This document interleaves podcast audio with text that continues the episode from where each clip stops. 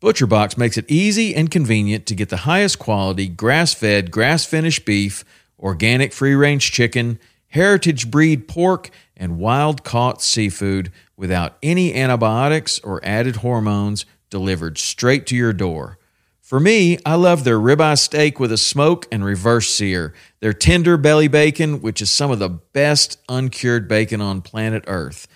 ButcherBox partners with people, small farmers included, that treat their animals in the best possible way and never give any added antibiotics or hormones. When you join, you choose your box and delivery frequency. You can cancel at any time without any penalty, and ButcherBox delivers amazing and fresh meat right to your door in a 100% recyclable box. For a limited time only, get free chicken nuggets for a year and 10% off your first box when you sign up today and use the code WP. That's a 22 ounce bag of gluten free organic chicken nuggets in every order for a year when you sign up at butcherbox.com forward slash WP and use the code WP.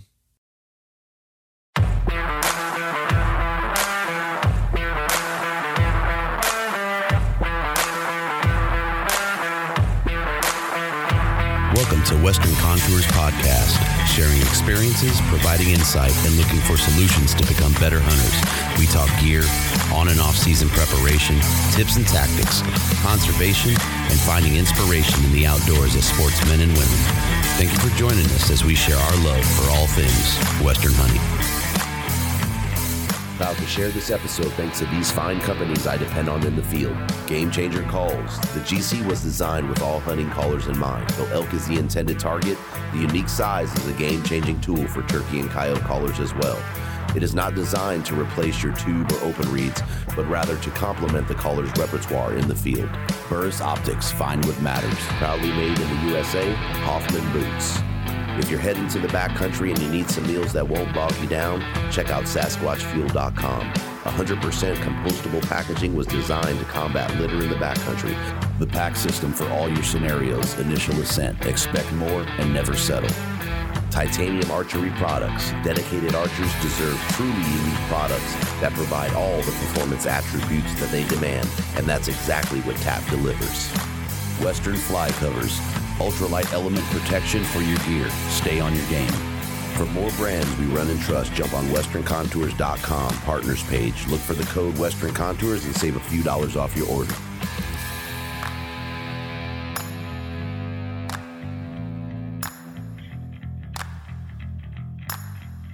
So we're on with my brother, Mr. Brandon Shook. Man, how you doing, buddy?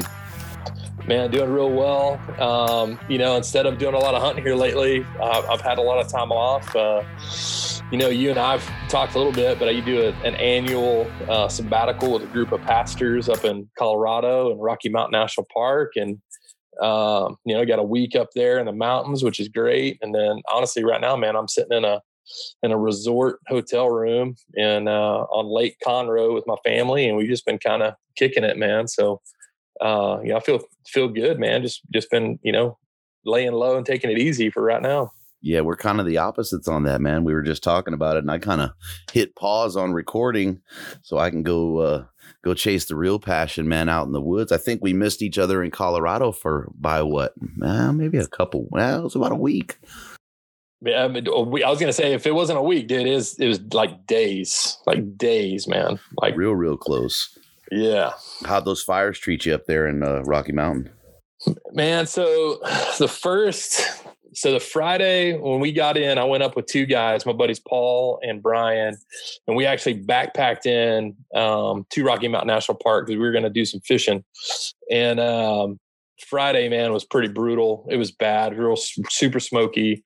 But um, Saturday morning it cleared out, and actually it was pretty good for the rest of the week, man. And then a, a, few days later, I mean, especially like even right now, it's it's pretty bad up in Estes, I think. So we were yeah, we were fortunate, man. I think they have what four or five fires at this point in that area. I mean, that's just yeah, unbelievable insane yes i mean the hats hats off to all the first responders volunteers Absolutely. all those all those folks up there trying to keep that stuff at bay and i mean it's i know it's weird to say this but i mean to keep it in the uh, you know in the like national forest um, versus you know the populated areas. Man, they are working their tails off right now to keep yeah, that thing. imagine what that takes, right? The toll that that takes, um, being four or five fires.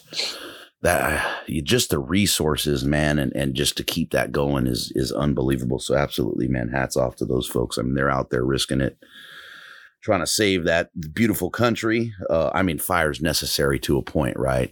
Um, yeah, but when uh, it yeah. when it's that large, it gets a little bit scary. Yeah, dude, agree. I mean, it's it. Uh, yeah, it's one of those things that I mean, in, in reality, I think everybody knows this, especially if we're going to talk about conservation. I mean, it it is a necessary evil, but to a point. I mean, for sure. I mean, uh, we actually uh, there was a group of us that week that actually hiked through a place called Glacier Gorge in Rocky Mountain National Park. And I don't remember the year, but I want to say it was like maybe 2007, nine, something like that. But there was a, a devastating fire that ran through Glacier Gorge. And I mean, we walked through um, the devastation of that, hiking up to a place called Black Lake.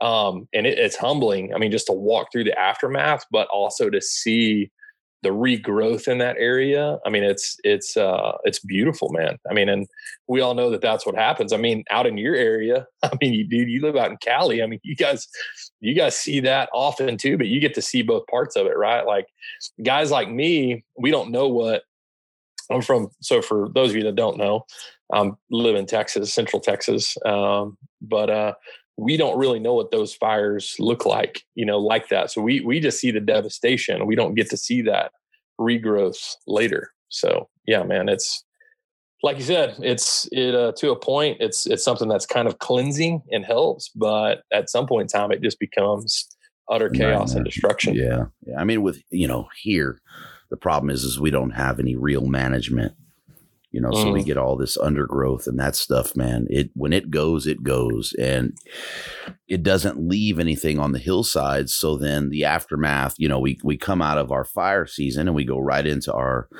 rainy season, um, mm.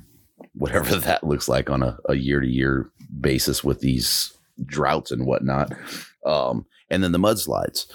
So I mean, we we get it double. Um, and in my opinion, it's because we don't have the management. But you know, topic for uh, another day. So right. let's let's rewind a little bit and yeah, uh, give give the folks some background.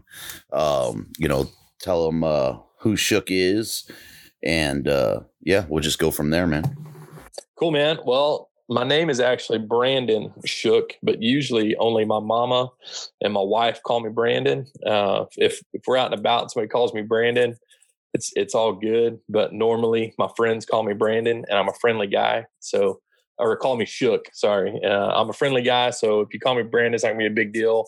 Uh, the Shook thing, it's just been happening since I was about nine playing baseball and soccer and there were two other brandons and so there was three of us we all graduated high school together um, i don't know if the other brandons go by their last name but my last name has seemed to follow me everywhere i go.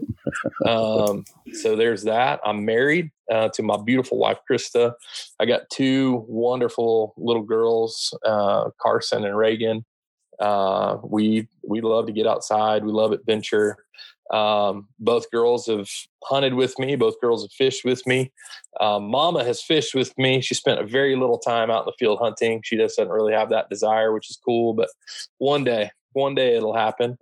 Um, Texas, uh, born, raised. I'm actually a sixth generation Texan, so my roots run deep in Texas.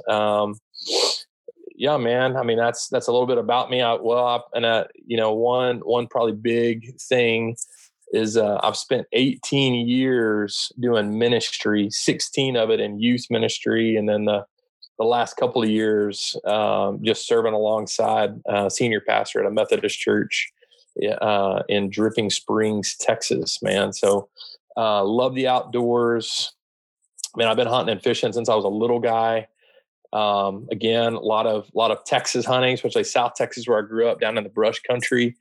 Um, you know, uh, of course, you know, being a Texas guy, um, a lot of people want to talk about high fence hunting, and all that good stuff. And I've I've done it. I've hunted behind fences. I've hunted low fence, uh, and then I've done it all, man. I mean, I've sat in stands uh, with feeders, without feeders. I really cut my teeth actually up in the Texas Panhandle uh, with a buddy of mine named Britt, and uh, we we weren't allowed to have blinds or feeders in the places that we hunted. So my experience is a little bit different when I really started to hunt by myself, and you know really have to look for sign and different things like that. Um, I am a whitetail guy. It's pretty stereotypical of a Texan as well.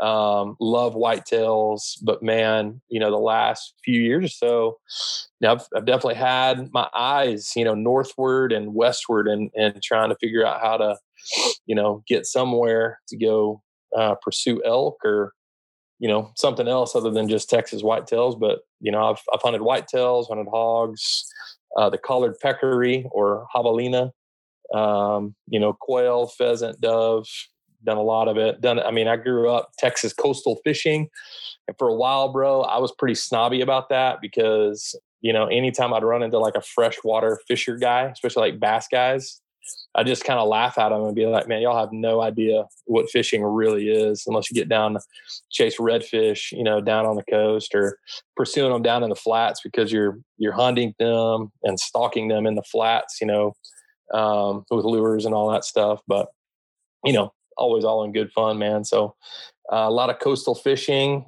Uh, two new things as a hunter and a fisherman is, you know, about this will be my third season as a legitimate bow hunter. So I'm pretty pumped about that, man. It, it, I mean, I just would always scoff at my friends that were bow hunters when they're like, "Oh man, you got to get, you know, you get close, and there's all these things." And I mean, I've been really close with a rifle, you know, sitting on the ground, still hunting, or even spot spot and stalk, and have had had some great encounters close up with a rifle. I mean, like 18, 20 yards. Um, but man, you put a bow in your hands, and I mean, it no joke, life changes. Different experience. oh man, I mean, yes. And then, uh, so I've been, and then now I'm a, uh, I've been a fly fisherman um, for probably I'd say going on about two years now, and I've strictly gone to that. I have no problem with using conventional tackle. Um, but man, it's been so much fun. Uh, and the one thing I haven't done yet is gotten down to the coast and done some coastal fly fishing. But done a lot of uh, you know fishing for bass and catfish. Um, Texas, Central Texas has a Guadalupe River, and uh, it's the just main trout stream. It, everybody gives Texans a hard time because it's it's stocked, but I will say from what I've learned is Most that uh, places uh, are most places are man i mean they give they give us texans a hard time for this trout stream the guadalupe river in texas but yeah man uh, got to go Colorado that just that recent trip. It was great, man. We hiked back.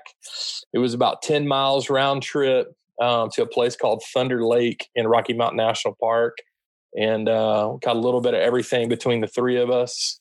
Uh, brookies. Uh, actually, we just we caught brookies and cutthroats, the native greenback cutthroat. And man, it was it was an experience, man. It was awesome. I mean, you get up in that thin air, you got packs on. Uh, the, the is definitely a little bit different than what you would take for elk or mule deer or whatever else you're pursuing. You know, like we're taking like wading boots and waders. And uh, we got done with that trip. I, I, was ready to burn my wading boots for sure, just because they were cumbersome. And uh, man, they're, they're actually a little bit too big for me. And so, uh, I was cussing them. I was cussing them pretty bad, but uh, I'm sure everybody's felt that way. You know, wanting to leave something out on the mountain for sure. But uh, oh man, yeah, I suffered through it, man, and and uh, just like anything else, I mean the the views and and the the the thing about just being in the backcountry um, is just is just majestic, man. I mean, just that that awesomeness that goes with being out there and being in creation and then, of course, when you have success, especially for a, I still consider myself a newbie when it comes to fly fishing. Not, I'm definitely not an expert, but uh, man, to have success back there on that backcountry lake was was pretty primo, my man. So yeah, it's a little bit. You've been knocking them out on the uh, on the flies though, man, for a little while. I remember, I don't know, it seems like it's been a couple months, but you had a streak there that was like, dang, look at Shook killing them. yeah, yeah, man. Well, and I have to, and I have to admit, you know, and I and I will, because if if any of my friends listen to this, I mean, bro, that was literally, I mean, like during COVID, I, I would go to wherever I could have, I have wherever I have access because I mean people probably know this by now. Texas is very much private land. So wherever I had access, man, if it was a stock tank, a neighborhood piece of water, uh, if a friend of mine had, you know, like has creek front property, um, man, I would anywhere I could go to fish, especially during COVID, man, I was uh, actually taking a seminary class at the time, doing that, you know, trying to be a, a diligent uh, husband and father, of course. And then, man, if I got the opportunity to go fish, dude, I was I was out the door. You know what I mean? so, so yeah, yeah, dude, yeah, yeah, man. So yes, I did have a little bit of a streak there going for a while, and yeah, dude, was, you gotta you gotta definitely get down there with the uh, with the fly pole and uh, get on some of those reds. That on conventional tackle, oh. a red is a phenomenal species to uh, hook up with. Man, I mean the the tenacity of that fish on the end of a line is uh it's breathtaking every time you get one yeah, hook, man. Yeah, it's and it. I mean, and that, well, that's what that's what I would tell about my friends that are bass fishermen, you know, I mean, and it's it's still been true for me that I just haven't had a bass fight like I mean even even a red that's undersized, you know what I mean? And so yeah, no, you're right, man. It'll it'll once you feel that power, I mean, you don't want to go back to anything else. Uh, and it gets, so, yeah, I mean, man. if you get them, get the right one too. I mean, you know, I think, I don't know. I'm gonna say my biggest was probably in the 20 to 25 pound class. Um, Whoa and that that was down in Florida, and that was uh, that was a big old son of a gun, man.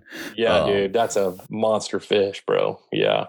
But that's it. I mean, even like you know, just the just the schoolie size are just phenomenal to catch, though. Just so much fun, man. Yeah, and they are phenomenal to eat, man. There's yes. there is hardly anything. I'll tell you right now, man. There's hardly anything better than doing a little surf and turf with some redfish on the half shell and like some some venison. Uh, I mean, I've I've only had a little bit of elk, but I could only imagine what like some elk and a redfish surfing turf would be like. Oh man, making me hungry. I haven't eaten yet. Yeah, dude, me me too, man. so you were you were you know you're talking about Texas, right? And the and I think it's we're it seems like we're kind of breaking away from it, but there's there's that stereotype of the high fence thing, and I just want to clarify because when you talk about Texas, high fence doesn't necessarily mean a canned hunt, right? Um, Correct. And hundred percent and the method and and I have no problem with you know the high fence thing understanding what it is in Texas. The can thing co-op type deer that one yeah that one kind of doesn't bother me but you know to each his own. I'm not I'll never do it myself. Um but in Texas it's just something that is done. Um and and there's nothing there's nothing wrong with it. I mean, you know, you you talk about you know going and sitting in a blind. Uh, it's been a while since we've been down there, but my neighbor used to go with me and my boy before my boy was old enough to get tags here. And at the time, Leon was shoot seventy six to seventy eight. And it was perfect. You know, I got this seven year old kid, and then my neighbor was like, Man, I've always wanted to hunt.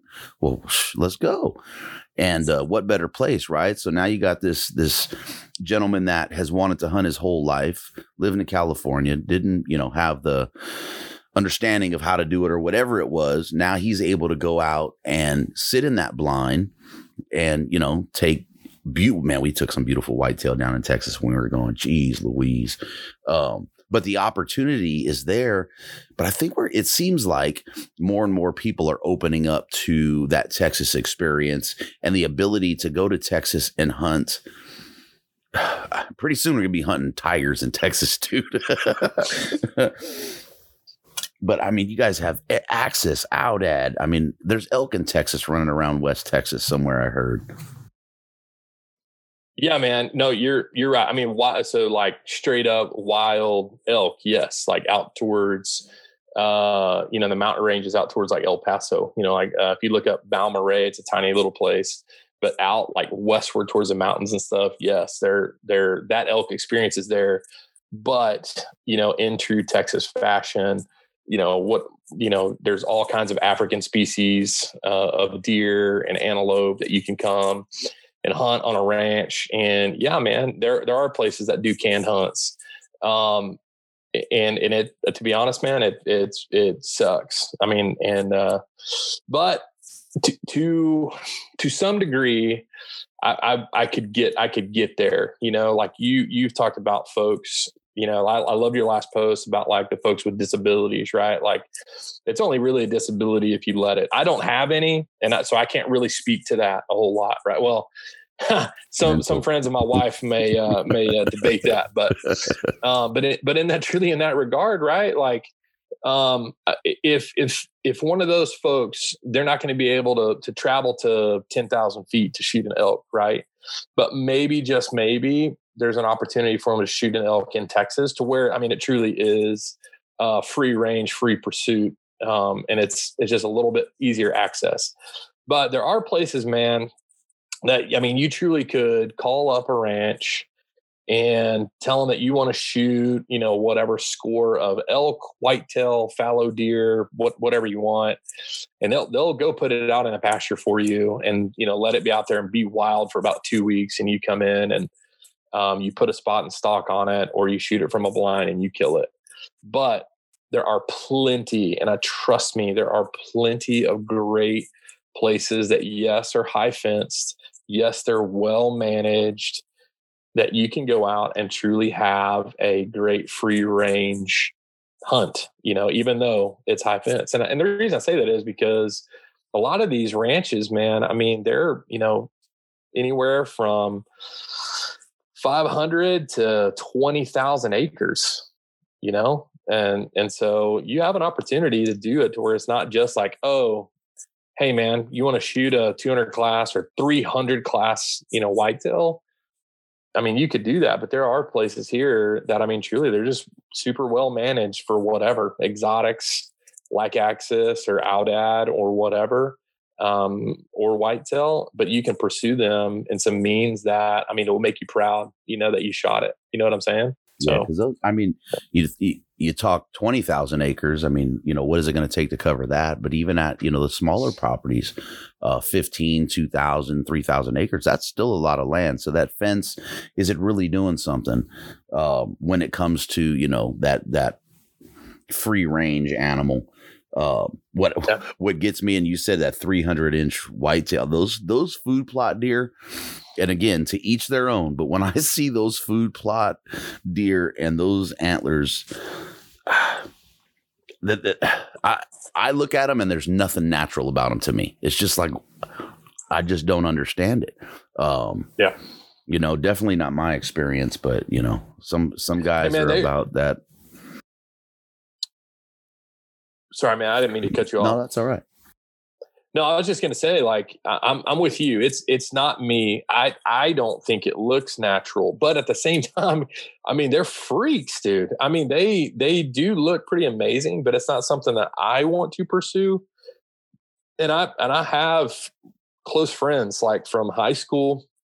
I mean, they're they're into the deer breeding and selling whitetails, and you know whether they be animals, whether it be eggs, whether it be semen and and man, that's that's great, good for them. I'm, I don't I don't you know I don't look down my nose at them at all. It's just not. It's just like you said. It's not for me. It's not something that I want to do. You know. Um, but yeah, I mean that's that's the thing about Texas is uh, it's like anywhere else, man. I mean, you know, you, we talk about Westy hunters, right? Right now, everybody wants to talk about flat bills and skinny jeans, and or or the or the hipsters, right? I mean, everybody's got these stereotypes that we think about, or you know, I mean, like the one thing I like to point out is a lot of Texans legitimately head to the mountains in in various states across the western U.S. that are legit hunters that go out and kill deer. It's and guess what? They'll come back here and yeah, they may sit in a tree stand over a feeder or a blind over a feeder, or they may be out, you know, doing the exact same thing they were doing in the Western, uh, the Western context. But I mean, they're still getting it done. So just want to give a shout out to my, my Texas boys, you know? And girls and girls. Yeah, some some killers out of Texas, man. I, I, mean, and that's the thing, right? So what do you do? You you don't hunt in your home state, um, and you just go out, you know, out west for an elk hunt in September. I mean, that's just unrealistic um, in terms of how how most of us want to be in the field, right? I mean, it's just yeah. not going to happen. Well, but I, I mean, that's but that's the the sacrifice we make, right? Like I remember a conversation you and I had about that was because I was telling you, like, dude, you've got to go to Rocky Mountain National Park one time just to watch the elk action, right? With no pressure. I mean, it, because it's amazing to watch them in their natural habitat in this, you know, again, like this zoo like sanctuary to where they don't have hunting pressure from hardly anything. And and that's what you said to me. You're like, hey man, I would love to. That would be awesome. But it's freaking September and I'm gonna be in the woods hunting. Yeah. Right. and so that's the thing of for, interest. yeah. So I know, I mean, I know guys that will, I mean, save all year long, buy a tag, OTC, and go over the counter and go. I mean, to Colorado, to Idaho. I mean, if they get lucky and draw New Mexico, whatever, whatever it looks like. And man, they'll go and they'll spend a week or, or 14 days, or they'll blow all their vacation pursuing an elk or a mule deer or whatever they can. And then, I mean, the lucky ones, I mean, truly, I mean, those those people like me that are fortunate that know maybe one landowner or a couple I mean, if they strike out, can come back and whitetail hunt. Or you've definitely got the very fortunate that will go do both. Like they'll go archery hunt in September, or maybe do, you know, first or second rifle somewhere, and then come back. Uh, and it's, dude, I mean, if you live in South Texas, the rut didn't start until you know December for whitetails.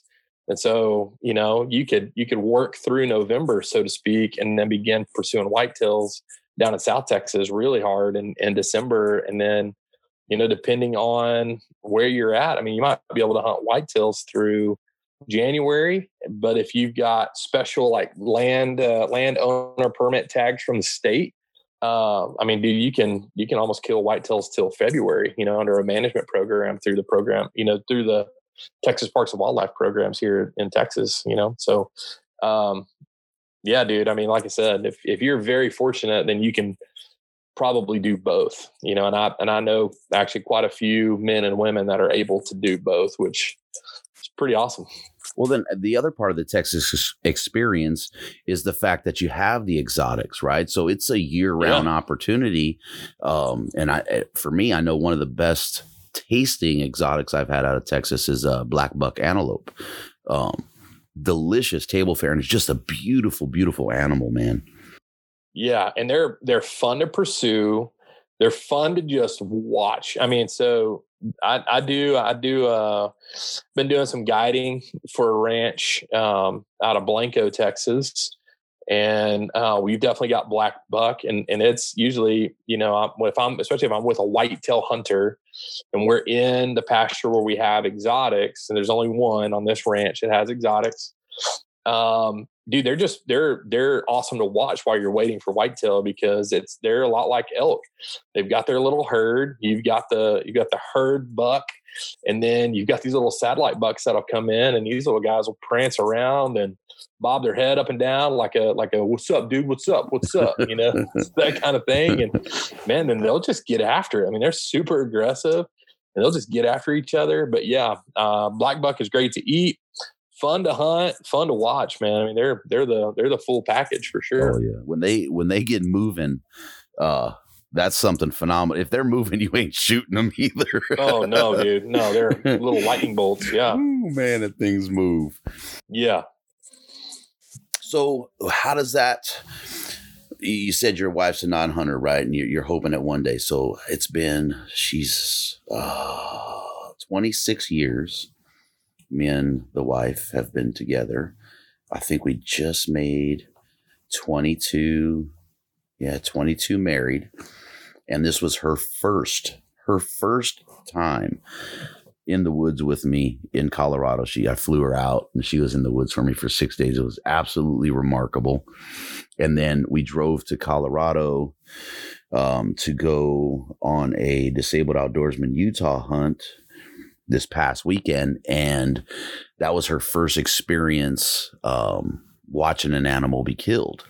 And it mm. didn't even dawn on me, right? I, I took it for granted, and I'm sitting there because we're we're filming the hunt for him, and uh, I thought about it, and and the, the hunter Joe, he goes, "This is my first ram," and uh, I thought about, I go, "Holy crap! This is the this is the first time you've ever seen this," you know, and I got all excited, and it was pretty, it was pretty eye opening for me, um, to have that experience with her and then to talk to her about it, which I think I'm going to sit down and record an episode with her.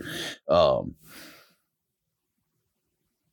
the perspective is something else, right? And I'm not sure what your wife's, why your wife isn't into it, but you know, for my wife, she said, you know, living here in California, it, it was just something you weren't exposed to, um, you know, until me. And not that she has a problem with it, but she just never, you know, it was something that was never around and and her appreciation for it um was man it just it melted my heart because she's you know she she doesn't have a problem eating it or anything. The only thing she wins for is when uh when we're um field dressing the animal, she says, "Okay, I'm gonna walk away because I don't want anybody to see me wince."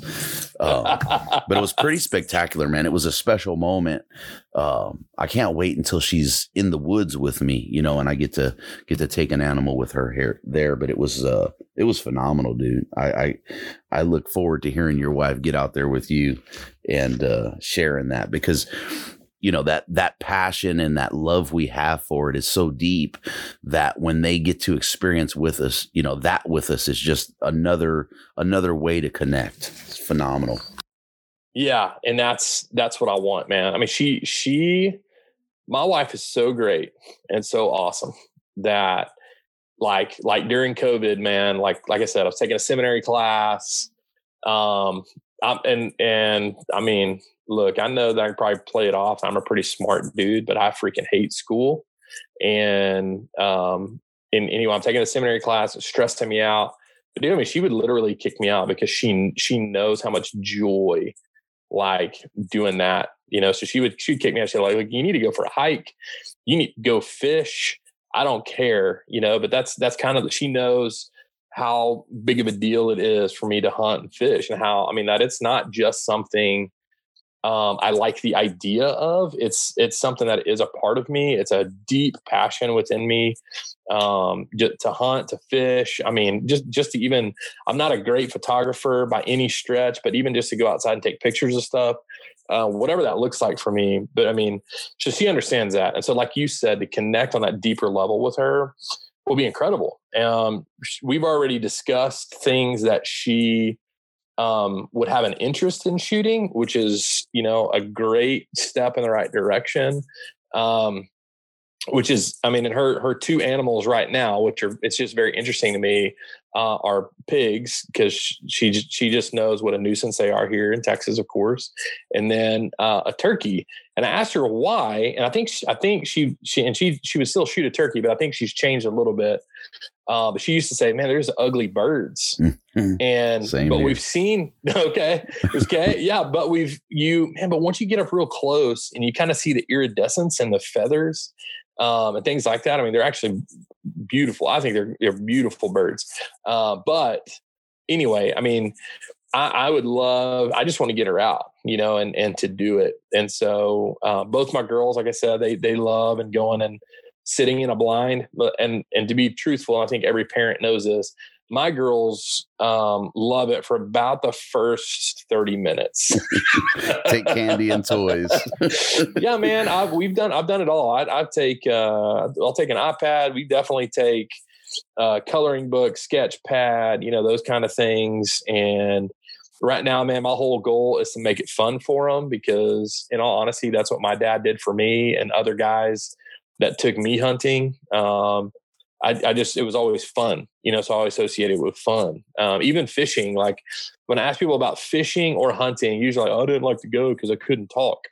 Um, well, I didn't. I mean, I didn't talk in my normal voice because that's definitely frowned upon when you're in the woods. Oh yeah. Um, but I would ask questions, and I was just very fortunate to have mentors that didn't just shush me.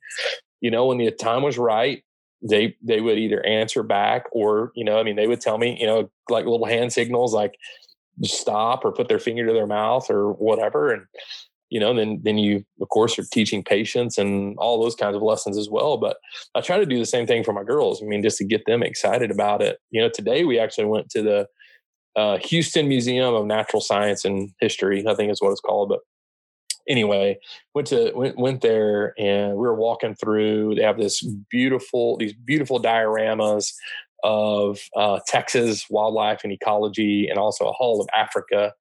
Um, but man it was just cool because my daughters have seen a lot of these animals in the wild especially like um, we've got to go down to a friend of mine's place in south texas where they have uh, javelina. And um, you know my youngest daughter was like oh look daddy you've you've shot one of those. And I was like, yeah. And you were there. And she's five. And she was like, oh, she, and then she was, you know, then she starts telling me about the hunt. And she remembers my friend's little daughter that was there, you know, with us and, you know, all, all those kinds of things. And, and so that's like a cool memory for her. Like it was fun, you know? And so that's, that's what I try to create right now with them. Of course, there's the, the harder lessons down the road. Like my oldest daughter has been hunting with me for, three or four years now. And I mean, she really hasn't had the desire to shoot a gun um, yet. And that's fine. That's cool. Um, and then, you know, I mean, she, she's already told me like, dad, I don't know that if, if I could shoot an animal. And I've just told her, Hey, that's, that's, you know, that's, that's okay. You know, you don't, you don't have to, you know, like there's no pressure for me to make her want to do that. Um, I'm just trying to do, um, you know, like I said, I just I want them to to know that the outdoors is a place that can be fun too. You know, I, I so. think there's some there's that's what we want to do as parents, right? And and reflecting on that as you know, my kids have gotten older and finally moved out, um, is the lessons and the value and the respect for life and the things that you get out of hunting that aren't available on the iPad and, you know, via social media or TV. There's not enough of what we do for them to understand how valuable these things are. So the fact that, you know, our demographic, um, is sharing that man I, I i can't. It just speaks volumes. Those those values speak volumes to me i should say. It's amazing the introspect they have on that circle of life and what they mean in it. Um, when you look at it you know my daughter she's been out in the field with me. She's never you know we took her out. I think she was probably somewhere between 10 and 12 and uh I bought them. I just bought them pellet guns. It was uh, dove season, and we are just sneaking up, you know. And she got one in that little scope, and she looked up at me with a tear at her eye, and uh, and she was like, "I just can't do it." And I'm, it's your choice, you know. But from that yeah. point on, that you know, she understood that circle, and that was part of the conversation. Was like, "Hey, when when mom's cooking, you know, a, whatever it is, I don't know, remember the conversation exactly, but if she's cooking a piece of steak, how do you think that happens?" Um, so to see that full circle and that respect that comes from that is uh, is something phenomenal, man. Yeah, well, and and I think it's been one of those things that uh, you know, I mean, I would definitely say quasi. I mean, mainstream. I think it. You know, I think we give a little too much credit how mainstream it's got, but there is that disconnect with a lot of folks uh, out there. You know, that are definitely killing. You know, all different kinds of cattle. You know, pork, cows, uh, turkeys, you know, whatever else, you know, that you can get in your, your grocery store just with a swipe of the credit card, you know, cause it, it happens. There's something that dies and it dies somehow, but that, that connection piece to it about, about that, you know, I think is conversation that we should have with our kids. I mean, e- even if, I mean, Hey, if they, if they like going to the grocery store and buying a steak, great but do they know that connection that an animal actually died or they just seeing that slab of meat you know, in there. Um, and that's no that's one thing. It, though. No, exactly, and that's that's what's cool, you know, because I have both. So my oldest is ten, my youngest is five, and but it is neat to go into a store like right now and to and to see that through my five year old's eyes, right? And you know, like I pick up pork chops and I tell her, "Hey, we got pork chops," or maybe we're grabbing some bacon or something like that, and she's like, "Daddy, we're eating pig." And I'm like, "Yes, baby, that's right." you know like she she knows at least that much um, and both my girls have seen deer deer die, you know, um, for sure in in front of them. Uh, matter of fact, last year, man, I was pretty pretty proud of my oldest um, Carson. Uh, we we we got to go out to a place, and I, I shot a doe, and man, I don't I don't know what happened, bro, but this doe ran forever, and I thought you know, like there's no way in hell I just missed that deer. I mean, it was staying at 80 yards broadside and I nailed her with my 270. And I was just like, there is no way I just missed. But that, I mean, it ran forever. Um, sure enough, you know, we, we, uh, we track her and I mean, uh, she just, I don't know what happened, dude, but both lungs were punctured and she just, you know, those animals are tough. And so she ran for a long way and we she we tracked her in the rain. this, I mean, this is a crazy experience. But we tracked her in the rain. I mean, like pin drops of blood. Finally, find her, and then um, because it's super muddy, I have, I have a two wheel drive Tahoe. I mean, we end up dragging this doe. Um, uh, man, probably 300, 400 yards to the Tahoe and and she she helped me the whole way, man. She grabbed a back leg and she helped me pull it all the way to the Tahoe, man. And so I'm just saying, like they know, like there's a connection piece there for them, and they've they've watched animals die. They've watched me field dress them. Uh, all you know, well, the youngest one hasn't watched me do that anyway. It doesn't matter. I'm just saying, I think it is a, a, a vital piece, especially you know as hunters like are we are we showing that to our children? And and i'm not even talking about uh i because I, I, personally don't care. Like i'm i'm not a snob about butchering your own animals you know like uh the reason i personally do it it's it's i mean i do like that connection piece be able to say that i truly took it from field to table. There's definitely a sense of pride there but it's also way cheaper.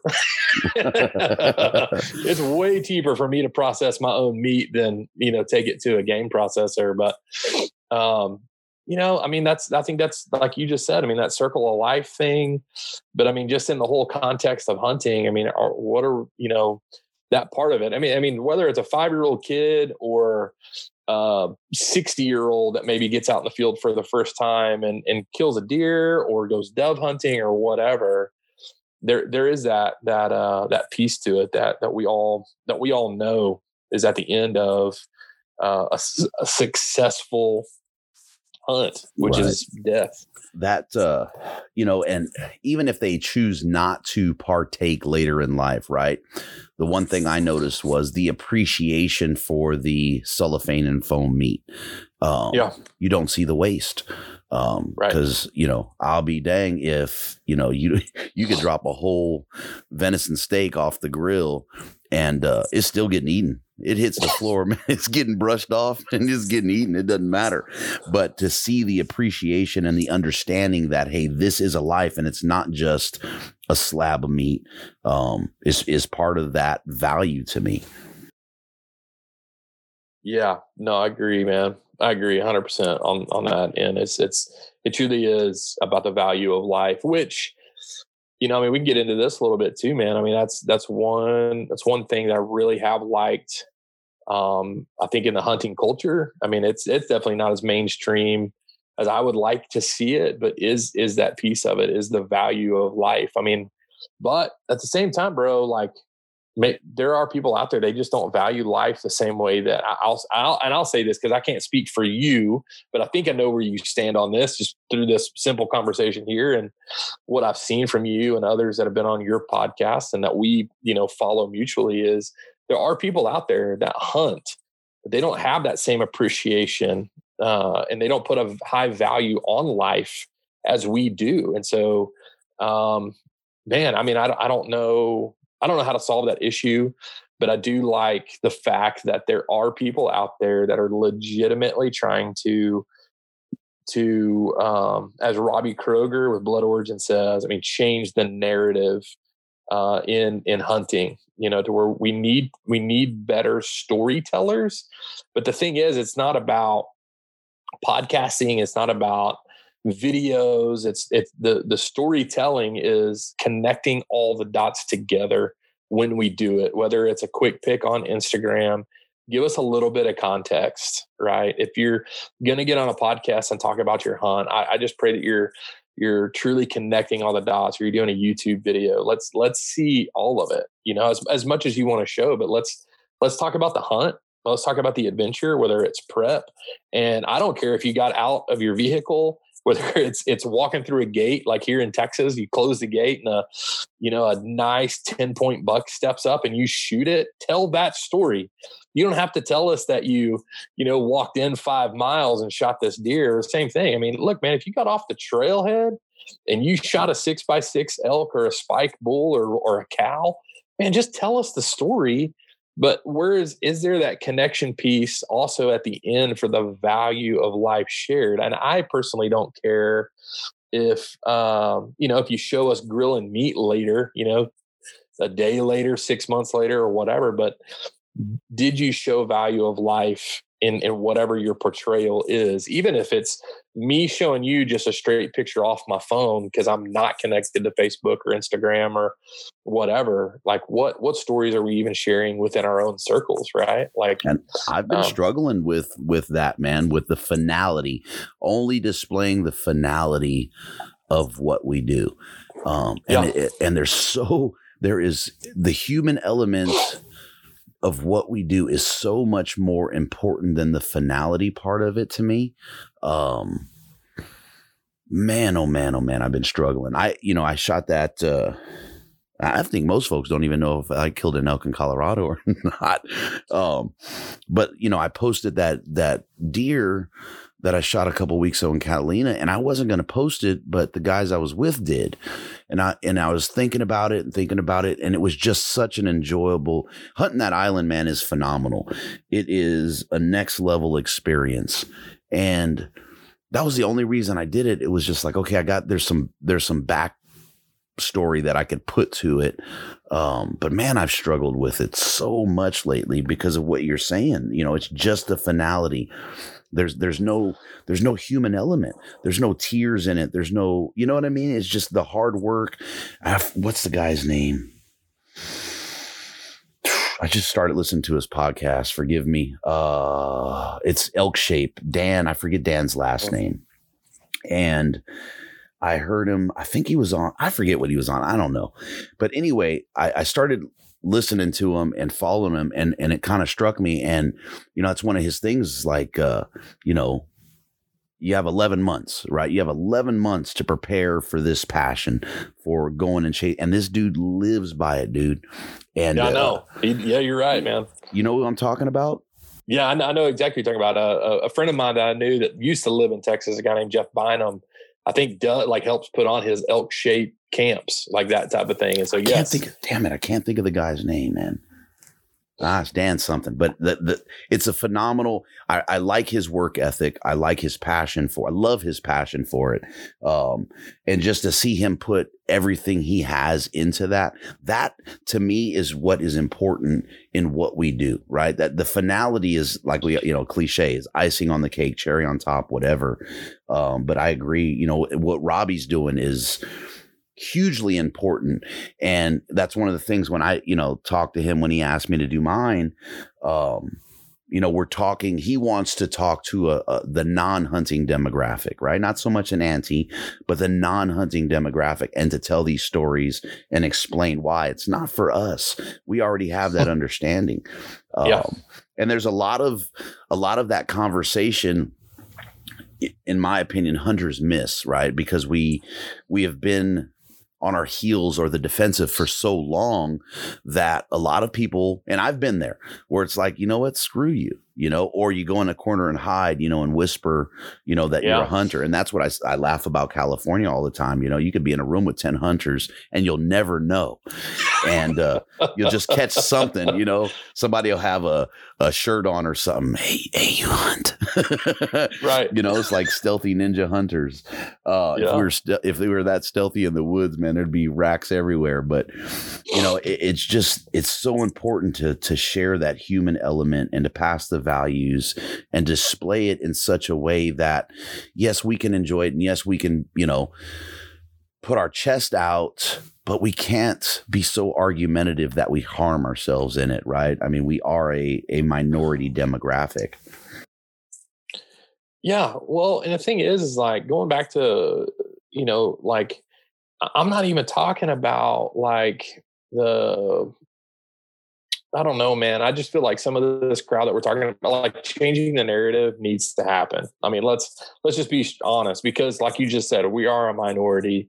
Um, but I think there needs to be such a better understanding because for so long, we as hunters, as fishermen, um, you know, like those kind of things, yeah, we get pretty snotty about it too, you know, to where it's like that to hell with you. Like you're you're not a hunter. Um, I don't I'm not gonna explain myself to you. Or if you do, it's just it's just like we give them the the double bird, you know, two two fingers flying, and they're just like, screw you, you're not a hunter. Um, so you don't understand, you don't get it. Well, the thing is, is like, okay, cool. Uh, my, my whole thing is this like I, I'm, I'm not saying like we got to be super snotty about it. It's it's about better engagement just with people. Period. And and this the people that you just named, and I and I put you in this category. You know, we talk about, uh, and I can't remember his name either, man. I just call him Elk Shape. That's just what it's, I. That's it, what I just looked it dude. up. I I looked it up, and I apologize to him, but uh, Dan Staton. Awesome, Dan, Robbie, uh, yourself and there are others, right? That I mean, in all honesty, it's all about others too, because like elk shape, like I mean, he's he's trying to help people do what he does. He's he's not in it for you know trying to just like, hey, I'm I'm doing this. This is my passion. You know, like get off my mountain. You know, like that type of thing. Because you know, or or I'll I'm I'm gonna hike all these mountains. No, he's trying to bring people along um, with him. I mean, my my buddy Jeff, um, he he does a financial piece that helps guys like that are better. To, I mean, to like kill debt, so that I mean, in all honesty, so that they can pursue hunting. Uh, and and do things like that. And and Jeff, if you listen to this and I've just butchered what you do, my friend, I apologize. what's what's his what's his name? Jeff Bynum. What? Jeff Bynum. B Y N U M Bynum. Um, but he he does uh, you know financial. Uh, I mean, he he he really does. He helps guys try to get in a better position financially. Number one, I mean, truly, I mean, for themselves, for their families to be healthy financially, and then the, I mean, just uh, and then a fruit of that is being able to like save up money. Maybe because you know your your your big dream hunt to where jeff will help you you know say hey man you got to save 10 grand to go up to alaska to hunt moose. I'm sure that's pretty pretty cheap. But you get the picture you know like he he will help you get in a place to where like hey man that's within reach it's a couple years away here's a big hunt for you let how can i help you you know i mean number one i mean if you get all your finances in order um, it's just going to be great for you and your family. But then there's that, that, like I said, that fruit that that is produced where you get to go produce. You know, you get to go produce. You get to go and pursue your passion. As I was trying to say. So, um, but like Dan, Robbie, man, Robbie's trying to do it on a global level, which is incredible. And yes, again, it's about others. It's not about Robbie Kroger. You know, I mean, that's that's a thing that's amazing and then guy you've done the same thing man i mean we we all see it through you going and helping these folks out and bringing light to things like these hunters that uh, have ailments in their life um, for whatever whether they be veterans whether they were born this way but you brought light to these awesome men and women um, that are able to go out and pursue things in the outdoors um, you know and again i'm just saying it's it, because it's about others more than anything else is um, you know all all of you in in my estimation i mean you just show it like hey man if i can do it you can do it too and how can i help you do this whether it be you know through working out through finances through just a little bit of inspiration you know uh, shoveling some some fuel for the fire for passion you know pursuing things out in the outdoors or whatever but usually more than anything else i mean it's it's about others which is pretty pretty rad in my book. I, appreciate being included with that uh, with those guys there, man. But if you if you think about that, right, and what and what it means to us and how it, it's hunting has ma- literally made me a better person over the years right and every time i go in the woods or on the mountain and i come off I feel like I'm, you know, it might be minute, but I'm a better person, right? There, there's something that I left there that didn't, that didn't need to be there, or I just outgrew it in that moment. Um, but I've, I, and that's the part of it for me that's like, man, I want to share, I want to share the power of what it does. And again, going back to it, the human element. I mean, there, and I look at what Robbie's doing, right? He, he's so passionate about it that he's looking on it, like you said, a global, excuse me, a global level and looking at how hunting impacts us, not just in our personal life, but how it impacts communities. Um, you know, the, I, I started, I did the, or doing the fundraiser right now, right? And I have mixed emotions and, and, and I'll just be honest. It didn't do what I thought it was going to do. My goal was to do a thousand dollars per, right? I figured at $10 a raffle ticket for some phenomenal causes that focus on the human element, dude, it is, it has all but flopped in my opinion. Um, and it's disappointing. And I'm not sure how I feel about, I'm trying to be nice. Screw it. I'm not going to be nice. I'm trying to figure out how I feel about who we are when you look at how passionate we say we are about this and how much we want to keep it around and $10 can help a disabled hunter, a, a vet, a first responder, someone that absolutely needs to be out in the field. Or in Robbie's, you know, with Robbie's, it was the it's it is the Sun Project, um, raise them outdoors, right, and getting kids out, and we don't we we really don't walk the walk as a demographic. So you know when you when you look at these folks that are doing it uh, and trying to share that, man, you can't. I don't know. I, I can't say enough about those folks. And like I say, to be included on that, you know, on that list there, man, I appreciate that. But it, it, it's well, crazy that that impact that we can have if we if we truly come together as a community. Well, let me talk about a couple things. Number one, first, I'm gonna butter your biscuit a little bit in just saying that um, who who else who else took on such a huge deal, bro, to where that I mean, you, didn't just try to help veterans, you didn't just try to help, you know, a, a kids charity. I mean, you you did several things at one time. So I love the fact that you set that bar high in your expectations, and I would have done the same thing, and I would have felt the same way.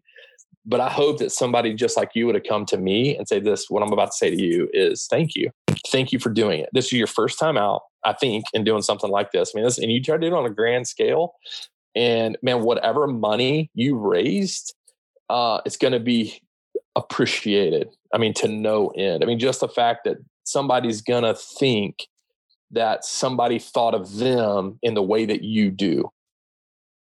And so, but at the same time, man, I, and I also have a different perspective, just in in a in a spiritual way, man. I mean, just as a as a Christian, as a minister of the gospel, I mean, man, it's I think yes, there needs to be awareness and and but there also needs to be action. And so I I agree with you 100%, man. And I see this daily I mean, daily where people are like, man, I, I, want this to survive or I want this to keep going or whatever. But then when it comes to it, they don't want to put the elbow grease to it or they don't want to put money behind it or whatever, man. And so I just, I mean, it's, it is something that we are definitely struggling with in the Western world no doubt about it because i guarantee you if you just had this conversation with pastors and i'm not and i'm not talking about like tithing to meet a church budget.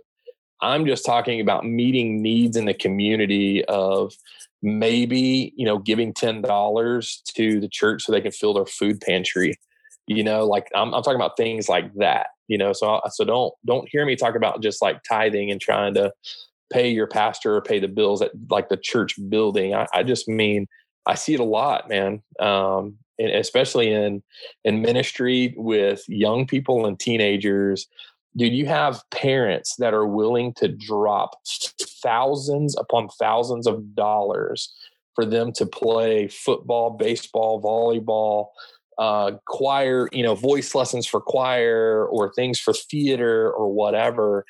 And then, you know, like they're in middle school and they're coming to youth group in middle school because it's fun, but then get into high school and life gets really busy academically ex- with extracurriculars. And then they come to the youth pastor or pastor and they go, man, uh, I don't know why my kid doesn't believe in God anymore.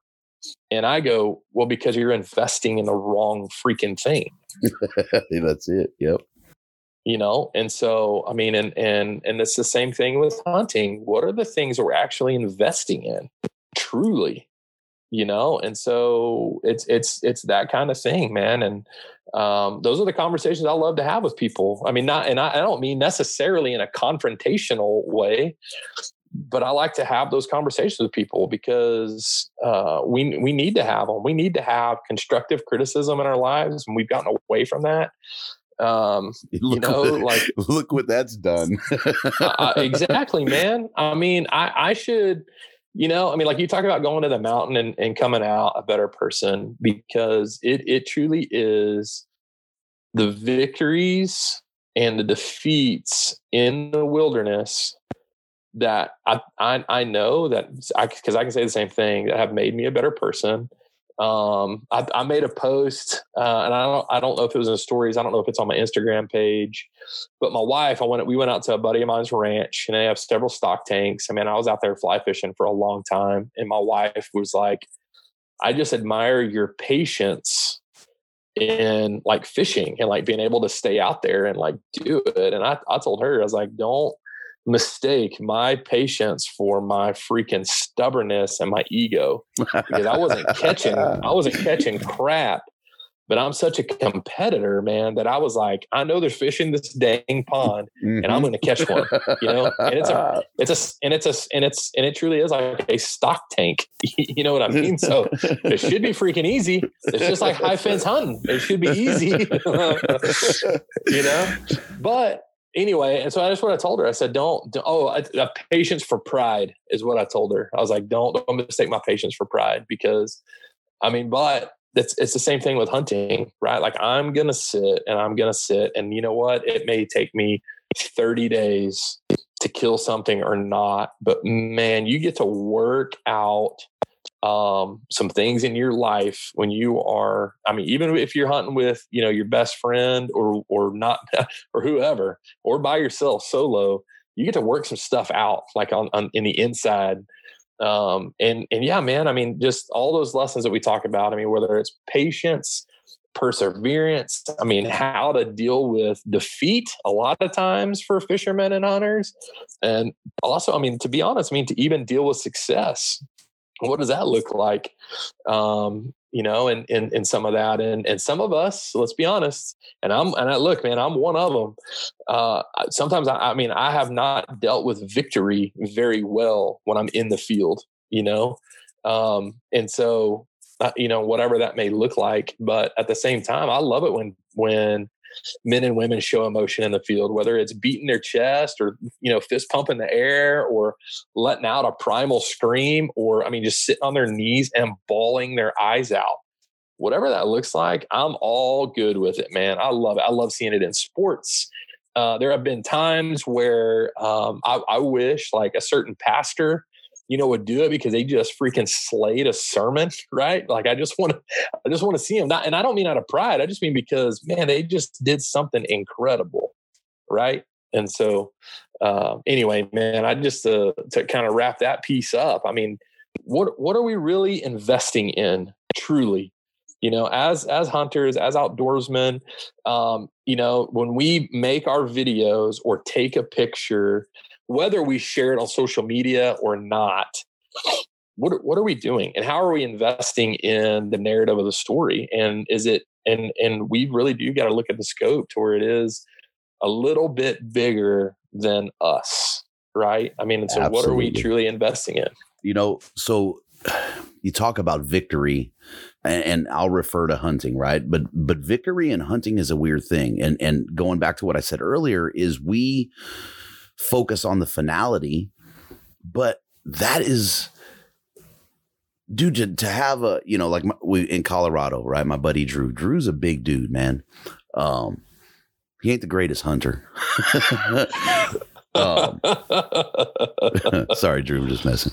Um, but he's a big dude. Muscle is expensive on a mountain, and to watch that guy day in and day out follow me over deadfall and you know up and down and up and down and deal with those i mean there's victory in all that man so going back to what you said displaying that and and really looking at you know, we call them small victories, right? We, we always refer to those things that we accomplish without the you know air quote success of notching a tag we call those small victories and they are not by any stretch of the imagination i don't know if you saw that video i don't know if i story posted or not but uh, my buddy caesar that went and, yeah, uh, dude. Yes. Right? Yes, dude. Yes. You, you, got three grown, you know, best men, uh, you know, macho or whatever and and i'm running away so i'm not tearing up.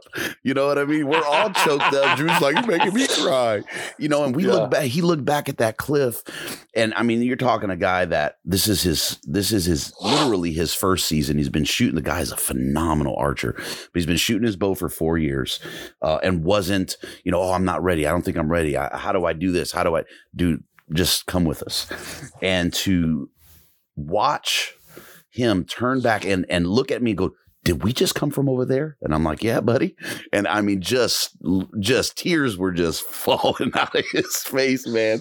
It was the oh. great, you, that is not a small victory, right? And, and to not, to not uphold that like we do notch and a tag is just, it, it is absolutely foolish in my book, man. It was, that was something that the three of us will never, ever forget in our days, man we'll yeah, never forget well, it.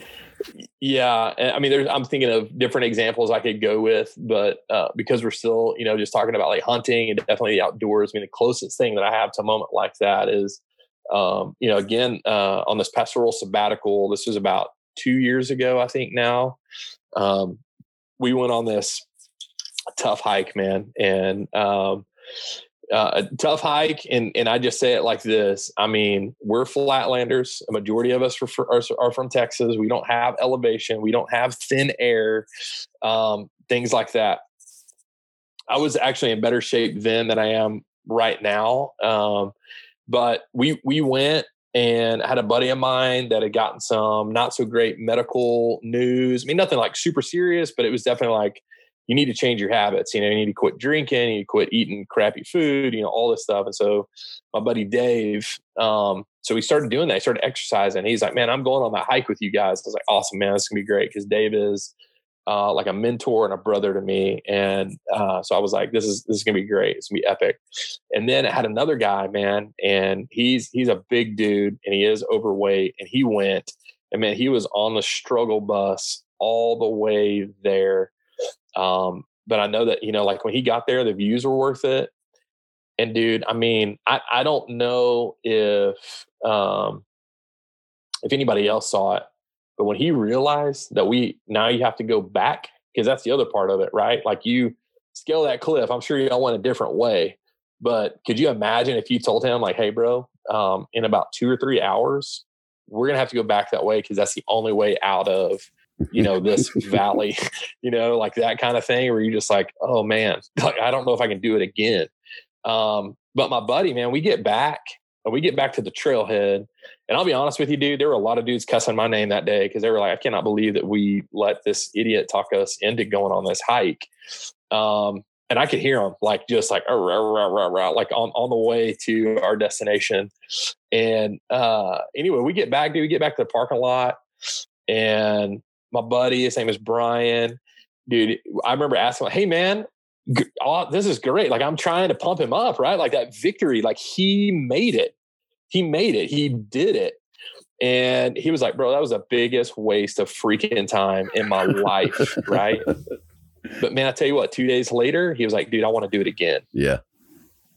I mean, I mean, it's it, you're right, man. I mean, I, I don't care. I mean, if it's hunting or something else like that, like let's live, let's let's live in those like things, you know. Um, uh, because I agree, man. I mean, the other thing is I loved about your story that I I don't. I mean, you definitely didn't share that part was, or maybe maybe you didn't. I just forgot. But with Caesar, that I loved what you said was like, man, I don't know, I'm not ready. You're like, no, dude, come, come with us like that's another thing that we in the hunting community need to be a lot better at doing um, and i don't mean just taking you know like i think it's i think it's become one of those things too where it's like hey take a new hunter out yes i absolutely believe that we should do those things and we need to be better at it but what about those guys that have been floundering for the last couple of years and we're watching them and we have done nothing, nothing right. to reach out to those guys and they're like they're passionate about it. They're in it. Like they're, you know, they're going to come back for their fourth year of going out to the elk woods and they have no idea what they're doing or the whitetail woods or whatever. And I just want to, I mean, that's one thing, man. I, let's, I encourage us all to like, let's, let's reach out to some of those guys that we know that are passionate and man, they just have not tasted any quote unquote success or I shouldn't say quote unquote, as you put it, notching the tag. They have not felt that success of notching the tag. What can we do either in season or even during the off season to sit down with them and just figure out maybe, you know, what it is that they, you know, are doing or are not doing to where we can point them in the right direction that we're maybe next season or or even right now, maybe we're able to help them. I mean, whitetail deer hunting is going on here in Texas, archery wise. I mean, rifle season is getting ready to to pop off here in a couple weeks, and I mean, uh, I'm just saying, if you're listening to this and you're a whitetail hunter, I'm I, I've been doing it for 30 years. But I'm by no means an expert, but I can probably teach you a lot about what not to do in the woods. That's for sure. that's one thing we can all do. That's what I always say, man. I got a, yeah, I got man. an envelope so, full so, of tag soup recipes, man. Yeah, dude. I mean, so please, I'm just, I'm just telling you, please. I mean, make me put my money where my mouth is and hold me accountable. So if you're a hunter and you feel like you're floundering, um, uh, please reach out to me. You know, I, I would love to have a conversation with you and and do what I can to help you out for sure. You don't have to be a Texan. I just mean let's have a chat and let's just see what's going on and try to figure it out. Um, you know, I've had a couple of guys that just honestly, I mean, they set up blinds and feeders um, on some little properties around Dripping Springs where I live, and um, they haven't been, they hadn't seen deer. And then when I told them about like wind, like don't set your blind up where the wind is blowing straight to the feeder. Like they had no idea. They just were like, "Hey, man, I'm gonna I'm gonna throw corn out and you know, throw up a pop up blind or I'm going to build a blind and send it right here. But yet, you know, like we have in, uh, in the summertime, we have a pretty, uh, prevailing south wind and then it changes about mid November to where the wind comes out of the north. And, you know, I mean, people don't know that kind of stuff. I learned it somewhere, you know what I'm saying? And I'm, it's one of those things I'm, I'm willing to, I'm willing to talk about my past mistakes to hopefully help somebody be a little more successful than me early on in their their hunting career. well, you know what's what's funny when you talk about recruitment, right? And and you bring this up in the conversation is you know, and I think a lot of it is it's it is the catchphrase of the day, if you will, right? Um, but going back to those guys that are struggling, now we talk about recruitment and we're, you know, we got to get new hunters and we got to, you know, keep this going and blah, blah, blah, blah, blah, blah, blah, blah, blah. And then, you know, you look at that guy that's struggling, he might not seen a deer for three, four, five years. Um, now he's like, okay, forget this. I've spent this much time, this much money. I'm done with this. And then we'll bash on the guy for asking for information, right? So then, man. So, wow. so where do the yeah. heck, where the heck, what is it? The three R's, right? Where does that come in to where now we're gonna, we're gonna crap on you because you're asking for information because you're struggling out there. You can't find the help. And now this guy is like, okay, forget it. I can't even get the help with these guys. Now all hunters are a-holes. Um, yeah, I, I just, I don't understand it. I don't understand it. uh, we're, we're we're our own friggin' worst enemy uh, when it comes to things like that, man. Yeah, well, I mean, on on many fronts, right? I mean, hunters are our own worst enemies on many fronts, and that's that is one of them. Um, because you're right, man. Like I've I've seen it. Um, I, look, I've I've experienced it recently, just fly fishing forums. I am a little older, I will say that. So, like getting into fly fishing, you there's you know, there's even questions you don't ask right? Like when you're you're starting out, like but we like people don't. Some of these people just don't know. So I mean, I had a I had a leg up in that department when asking questions about like fly fishing tips or things like that, right? Like a person that's new to hunting, they're going to ask a question, like especially if they're public land hunter, and that's all they got access to. And somebody kills a deer, or maybe somebody's been seeing deer, or whatever. What do they ask? The obvious question, right? Man, where is that? What spot is that? And then, I mean, that, then that dude just gets hammered on. Like, bro, I'm not going to tell you. And, and, but you, I mean, thing is, yes, I get it. In this situation, maybe the the hunter that's seeing animals and all that stuff, they didn't know that this dude is just a rookie hunter, right? But who who's there to really take these guys and girls and just and just help? Because you're right, man. Anytime they ask any sort of question, we roll our eyes. I'm like, are you an idiot? And then we realize, like, oh, like like your wife, for instance man, she hasn't had any exposure to hunting. My wife, very little. I mean, uh, uh, she is she got it. You know, it's probably like drinking out of a water hose sometimes for her living with me. you know, where I just I just start downloading because she's a person I talk to about it. Um, but you know, the same thing, like not a whole lot of exposure there. But if she started asking me questions, of course she's my wife. Yes, I may roll my eyes or just go like, uh, what? Like what are you even asking? Like i i get it and so all i'm saying is it's like yeah dude you're you're right. I mean we we need to be better about being open to asking questions. Um i think right before we jumped on i think you posted like on instagram like you and i are getting on together and and there's a guy man that i i think he probably gets more more hate than he lets on but a guy named alan yates um that man like uh, journey to the hunt and gosh, man, I mean, that's what's been really cool, honestly, about watching that guy. But I'm uh, that dude's tough. Like I, am pretty sure he's from outside of Chicago. I mean, no, no joke, but like it's and a stereotype there to where like he's like this, you know, like uh, midwestern. Uh, you know, I mean, I don't think he lives in the inner city. And Alan, if you listen to this, you you can let us know. But he, but he's a, he's like that, you know, almost like you know Chicago tough type dude to where he's like, look, man, I'm going to push through and I'm going to continue to do this. But not everybody has that fortitude to kind of sift through the things because I know him being a new hunter and he's, man, he's out there with his stuff. And my, I mean, I tip my cap to you, Alan, because uh, that dude's failed quite a bit, but but done a really good job, I think, of trying to find people that would take him like you know under their wing to lead him to success and he's had some success. And dude he i think he started out bow hunting you know? I mean correct me if i'm wrong but I, I, i'm pretty sure he started out bow hunting which is tough. But I mean, dude, to put that all on full display and then to have those haters, I mean, is exactly what you and I are speaking to right now. I think with you know, instead Alan, of guys being like, uh, I'm sorry, man. I mean to cut you off. I no, think what I no, think no, what Alan I think what Alan it's the puka shell necklace.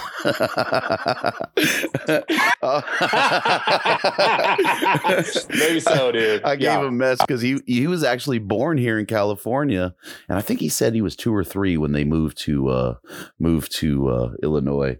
But uh, I give him a mess about the puka shell. That's his Cali boy coming out. Not all of us wear puka shells. yeah, dude. Well, I mean, between the flat brim hats and the puka shells out there, I mean, you guys ever kill anything? we we got it we got it locked, but you forgot about the uh the uh cut off sleeves, man. well, and you're I mean, and it's funny because like Californians wear jorts, but they're usually skaters, right?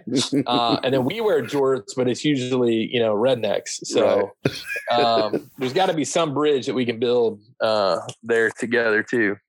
yeah. It uh, we're hunters. that might be the first. That might be the first one we look at. That might span some stuff there, folks. You're you're right, man. That's But, crazy. Alan puka shells. Don't. Hey, man, you you keep doing you, bro. Don't let guy mess with you, bro. Oh, I'm the least of his worries because yeah, he catches some flack, man. And you know, I He get does. it, and and that has to be a hard thing. And I think I told him that is, you know, here you are, you're, you know, sorry, Alan, if I'm aging you, man, but you know, you're late 30s, early 40s, and you're you're stepping out into this new venture, right? And a lot of our demographic likes to say that they've been doing it their whole lives. Um, I think there's more of us that haven't been at this point, um, and we just don't we just don't you know speak that truth i think because there's a lot of folks man that uh you know there's a lot that have been doing it a long time but there's a whole lot that are new to it um that started late in life if you will or you know teens and things like that. But the the balls that it takes for that guy to say hey i'm a newbie at this age and lay his pride down um regardless of how naive one is, and I'm not saying that Alan's naive, but regardless how naive one is to it, to not lend some kind of hand. You know what I mean? I just I don't get it, dude. I don't get it. You know, I got a couple spots and and I'm not patting myself on the back by any stretch of the imagination. I have a couple spots and I know plenty of guys that, you know, have struggles with it. And I say, hey, man, I, I got a spot, but here's the deal it has deer, get this tag. Um, and it's typically an either sex tag. Go in there, let me know, you know, when you do it, harvest an animal. But when you, once you harvest an animal, stay off the spot. Right. That's all I Mm. ask is stay off the spot. At some point, you know, pay that forward to someone else and send them in there so they can have that same success. And everybody that I've done that to will say, "Hey, I'm going I'm going to the spot. Um, I'm going to be over here and oh man, I saw it." And and just just just the fact that these guys hadn't seen deer and the couple that I've been in there, my buddy Makana, I took him, I think it's been 2 years now.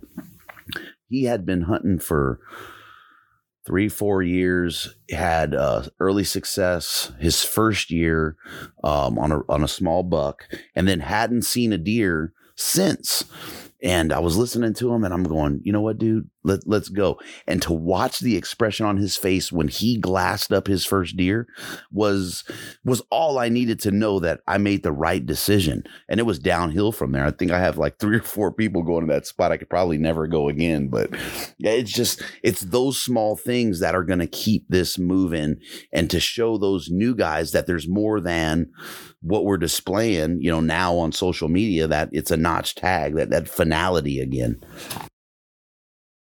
Yeah, man, I I I agree with you. Um, yes, I mean that's that's it. I think it's just being willing to lay our pride down, and and I will speak as a hunter that has been doing it for a long time. It is laying our pride down and just being willing to share, to share what we know. And the thing is, look, man, you don't have to give up your secret spots. But man, if you if you do, then good on you for doing that. But man, what about just tips, tactics? um you know i mean ask i mean truly being interested in the hunt and asking them like man i'm not seeing deer and because like the the the spot that you're talking about i mean maybe you know that like hey look there, there is that prevailing wind out of whatever so make sure that you set up on the you know west for westward side and look down at the meadow or in the trees or whatever you know i mean just even simple things like that then they go oh my gosh I've never seen so many deer, and all I did was set up on a different side Right. from light where I've on. I've sat up. Yeah, I mean, But- just How is that a secret spot, right? Especially when you start talking about out here out west, right? It's public freaking land. You know what I mean? I know, man. And I, Yeah. I, I think part of it, and I know part of it for me is when you look at it and you talk to folks, it is the level of effort that they've put in to be successful. And I think that's where we stake our claim, right? And and and I've done it with this spot, right? I'm saying, hey, you go harvest a deer, you know, bounce out. That's not my that's not me staking claim in my head. That is me wanting to keep that spot viable for guys that are struggling. And then those guys pay it forward so they see the value in that. Uh, so I don't want to sound like a hypocrite, but there there has to be some level to where we just step back from it and say, well, wait a second, this isn't this is public land that I'm hunting, right? There's probably 10. I don't go into the woods without seeing nobody, man. You know what I mean? So it's, it, I don't know. Yeah. It, it's crazy to me how, how cautious we are with those things. Now, if you go to a spot and you ain't never seen nobody, you've been hunting for 15 years, you know, maybe you're packing in, you know, I don't know, 10, 12 miles or something. Good on you. But yeah, we, we got to do better. Yeah, well, and I mean, if it's that, fantastic, you know, because I've got mixed, I've got mixed feelings about that. Just because, and I don't really have any, uh, like on the hunting side of it, I don't really have anything to go with. But I mean, like fishing spots, uh, especially like down on the coast, like fishing holes and things like that. I mean, same thing. It's public water, um, you know. But I always, I mean, I I never really gave up or shared, you know, things like that um but i mean i but i get it too right? Like i mean even if you take your friends and there was like in high school especially when i was really i mean when i was living down on the coast there's a couple times i took some guys to some spots where um we'd go and we'd catch redfish and drum often. And then you know like I'd, I'd show up there you know like with my mom and my mom avid angler um grew up on the texas coast. I mean she fishes with the best and i don't i don't mean like us in a boat you know, I'm, I'm talking like wade fishing. So like working for it. Um, you know, like I, we, me and my mom would show up and then like, it'd be like, like I'd have, there'd be like five or six teenage dudes out there. And I'm like, bro, like what, what's up? But at the same time, I mean, they, they were there first, right? It's, it's public. I mean, I, I can be upset all day or we can, or we can all just try to fish and have a good time together. You know what I mean? So, well, viable um, spot is a viable spot for a reason, right? I mean, you know, yeah. Eh, there there are those instances where you catch them in transition. Um, you know, talking hunting. I mean, fishing is a it's quite a bit different, right? I mean, if you got a shoal or a reef or something, um, that that's going to hold fish. It's it's just gonna it just gonna hold fish. Uh, and you talk about you know population density of animals uh, when we're hunting that could have a factor. Or if you, you know, you're giving that spot up, it's viable for a reason, guys. But hey, there's this four by four, man. I just ask you not to shoot that four by four, but there's three other bucks I saw in there, right? I'm after this one deer. Um, you know, there's nothing wrong with those conversations, and hopefully the guy doesn't get uh, squirrely and say "screw you" and shoot him. I've had, uh, yeah, I had a guy. Yeah. I had a guy. I so I, I gave him the spot, and uh, calls me and says, Hey, I'm in here. All right. I went up and he's in there with a buddy. And I'm like, oh man, you know, like I don't know this dude. And I, part of me was bummed out. And then I, I, thought about it. I'm like, okay, he's he's nervous to go in by himself, right? He's a new guy, and and that's just part of it. Um, but I was a little bit peed off by it because it was like, man, I just, you know, we just had this conversation. You you nodded you know, okay and everything. And then I, I see this dude in there, but I don't know, whatever. I digress. But a viable spot's a viable spot for a reason. So, you know, yeah. the fact that we think that that one deer or, you know, those three fish are really going to matter at that spot, it, it, it's probably not the case. Yeah, no, you're you're right. I mean, yeah, and I'll agree with you. I mean, fishing is definitely different than hunting. The principle is still the same, right? Yeah. I mean, because even even what you're talking about right now, you know, a viable spot is a viable spot, and there's there is a reason that it's there. And I mean, look, dude, we we all, I mean, especially if you've been hunting for a long time, or or I'll just say this: you you start reading, you know, hunting. Well, I was about to date myself, man. I mean, I've, you know, reading hunting magazines, but I guess now we're reading articles online. But I mean, there's usually one somewhere or two that come out once a year where it talks about, you know, friends going out hunting and a, a dude shoots a deer, right, or an elk or whatever, and they've been hunting together and they know that that friend has been like watching this animal for a while or whatever and then the friend shoots it and this 30 year relationship as buddy buddies ends.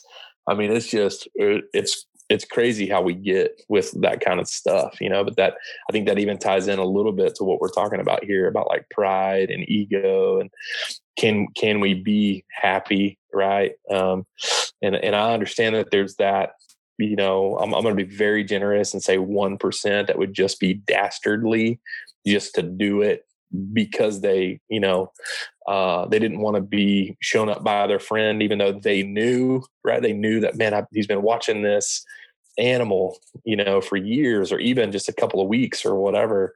There, there are those people out there that are just straight a holes that are just going to shoot that animal anyway. Um, so there is that factor as well. But yeah, man, I think it's just it's it's the laying down the pride and the ego, um, and I think trying to be more welcoming. You know, just to to men and women that are just starting out and they're wanting to ask questions and they don't know who to go to and all of those things. And I think more of us as seasoned uh, hunters need need to be willing to share. I mean, at, at, the very least, tips and tactics.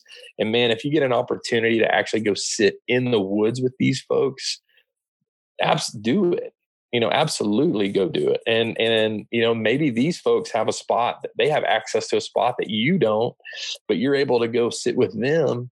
And like you said i mean uh to, to watch it watch things unfold in their in, in their world and watch their eyes light up and just to see it through their perspective um, and, and you're able to offer some sort of help that is really no benefit to you other than getting to experience that with them, man, that's magical.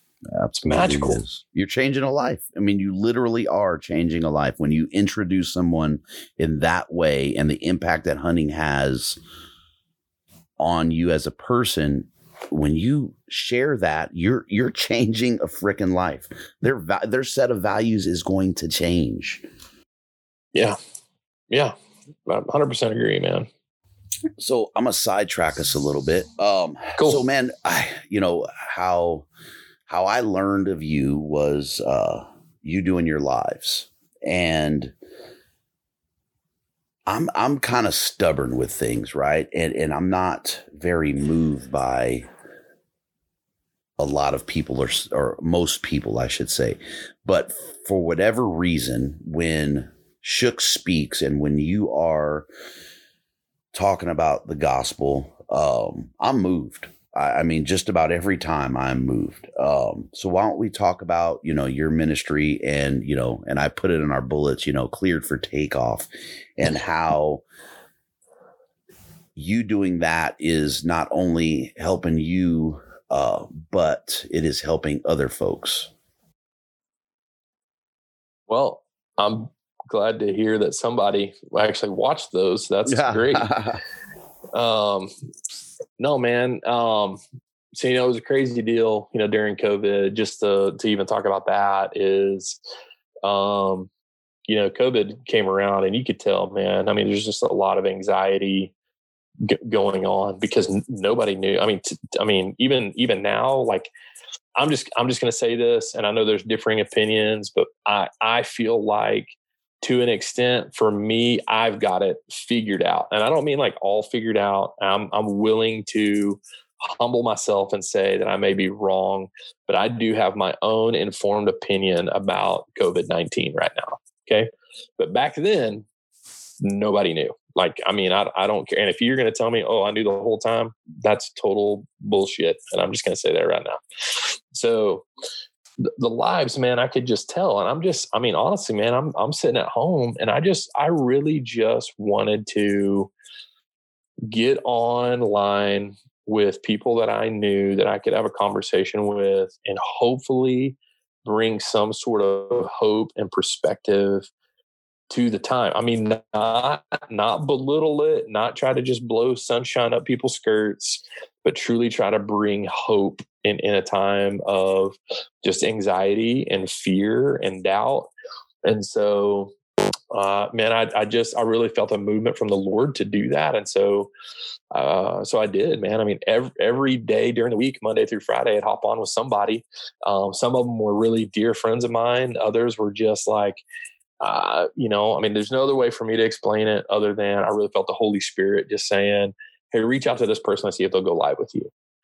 And so I did. And and so I'm I'm super grateful and thankful um, for those that joined me.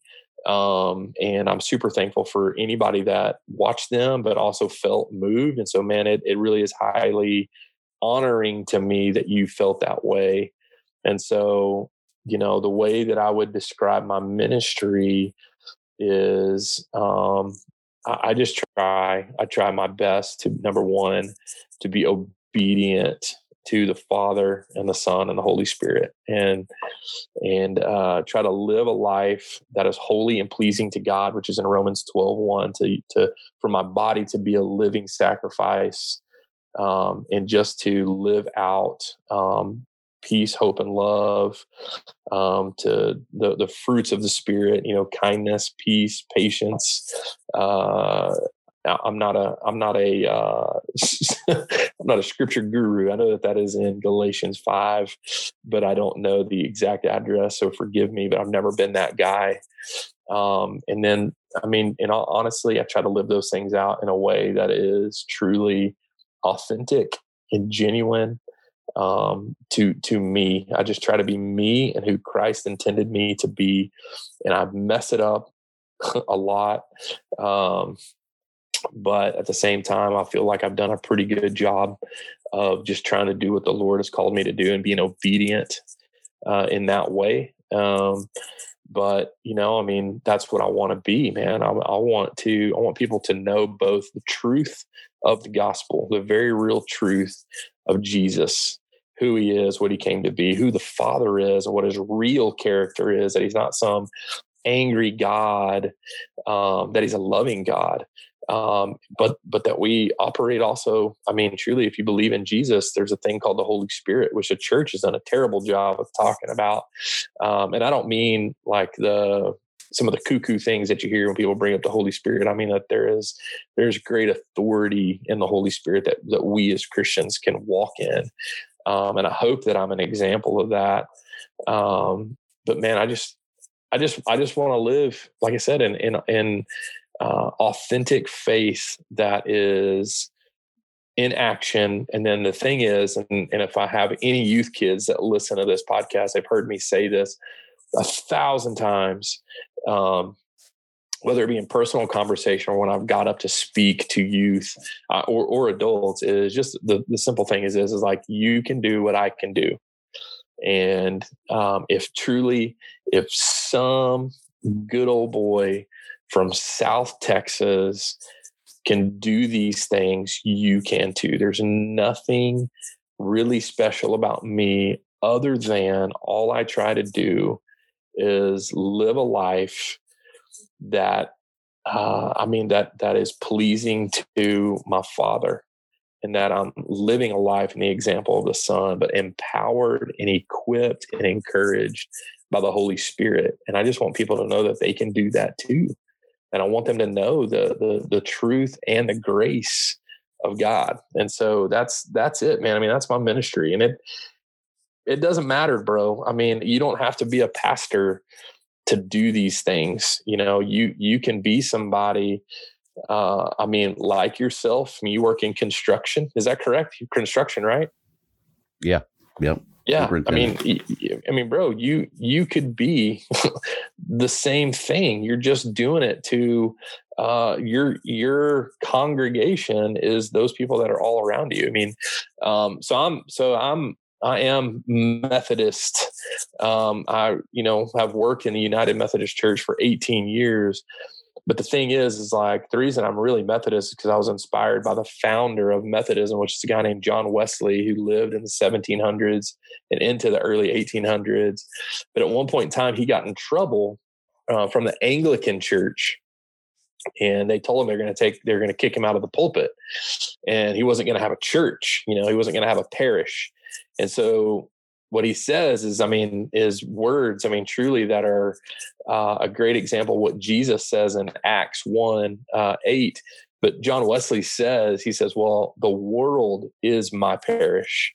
And so, man, that's been my ministry is anybody that I encounter, and I don't care where it's at, you know, um, whether it's here at this hotel resort in Conroe, Texas, whether it's in my my church back home, whether it's in the grocery store, you know, uh, bro, I have have an incredible witness of an encounter that happened in Alaska. Yes, we were on a mission trip, but dude, we were on a mountain. I mean, uh, a, a, mountain called Flat Top Mountain in Alaska. I mean, we, like I said, we weren't like right downtown ministering to folks. I mean, we were, I mean, we weren't quite in the back country, but we weren't, you know what I mean? Like we weren't just in a place where there was a lot of people. And yet I got, I, I mean, the, the Lord led a dude to come and talk to me and his name was Maurice. And that was an, that was an incredible experience. But all I'm saying is I just say that to say, the world is my parish. And in Acts uh, 1 8, I mean, that's when Jesus, that's when the disciples finally become the apostles. And Jesus, because because in Matthew, Jesus tells them not to go out to Judea to Samaria, but to, to stick around right where they're at and to find the lost sheep of Israel. But in Acts, what's great is he finally sends them out into the world and he says, Go out to Judea and to Samaria and to the ends of the earth. And so, man, that's that's how I want to live my life is the world is my church and whoever I come into contact with, whether it's through a podcast like this, you know, or whether it's face to face in wherever that location may be, I hope that I am, uh, uh, you know, a burning light of Jesus Christ wherever I go. And so that's that's my ministry, man. Heck Yeah, that's uh, you should you should at least do your lives. I know you're busy, man, uh, with seminary school and all, but you should do those at least once a week. I miss them.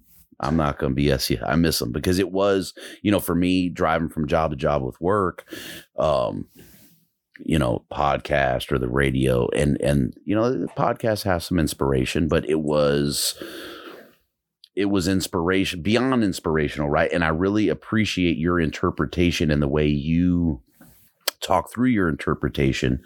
Um, was is phenomenal. Um, the understanding and the your heart is in it. And that was i think one of the things that hit home with me you know and hearing you talk i, I got chills uh, hearing you talk about it right now um, you can tell that your heart is in it. And it, it, it means that means something to me. So i know you know i know that that was having an impact man. So you should yeah you should do that. Try and do that like once a week if not for anyone else, for me. and that's and that's just enough, man. That's I mean that's that's it. I, I appreciate that. I mean, uh, I mean I'm I'm sitting here just getting emotional. Um, truly, um, uh, I'm gl- I'm glad that this won't be like videotape because then people see me cry. Yeah, you, um, I, I, can see you. yeah, you gonna make me you gonna make me choke um, up. but no, man, I, I, really appreciate that. Really, it really means a lot to me um, because uh, I'll just be super vulnerable right now. Um, is dude in in the ministry world? Uh, I don't know a lot of guys like me and this isn't a woe is me tale because I'm a friendly guy. I'm an extrovert. I'm I, uh, my buddy Dave that I was telling you about earlier. I mean, he is he described me as just a social chameleon. Like I I truly am a natural networker and bridge builder. And so usually I find some common ground with people, and I'm able to you know just to befriend them. I mean, to truly love them. And um, in in any way, I, I just say that it like like yeah dude i know pastors that hunt i know pastors that fish but man, I I don't know a lot that really have that fever or that passion as as much as I do. And I'm not saying they don't exist.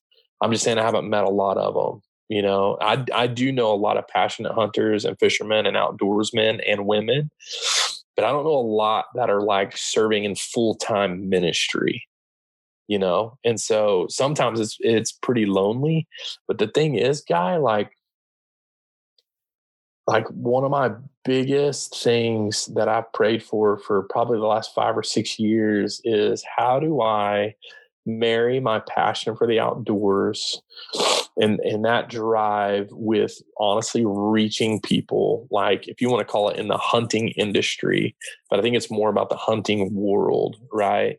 And and to be an agent of redemption um, and to be able to be somebody that um, helps the gospel come alive for them but that is also a hunter and a fisherman great and and ladies i mean no disrespect to you whatsoever but i mean like dudes man i mean where where are the men at? And that's a thing that i often ask myself in the church is like where are the men at? Because they're missing and there's there's a lot of there's been quite a bit of literature in the last 20 years or so that has come out and they've you know talked about these things to where you know just just like culture the church has become more effeminate and we don't see a lot of uh, uh, a lot of men or manly men in the church.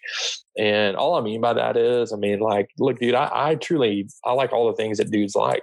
I like the roar of a freaking V8 engine when it's just throttled down.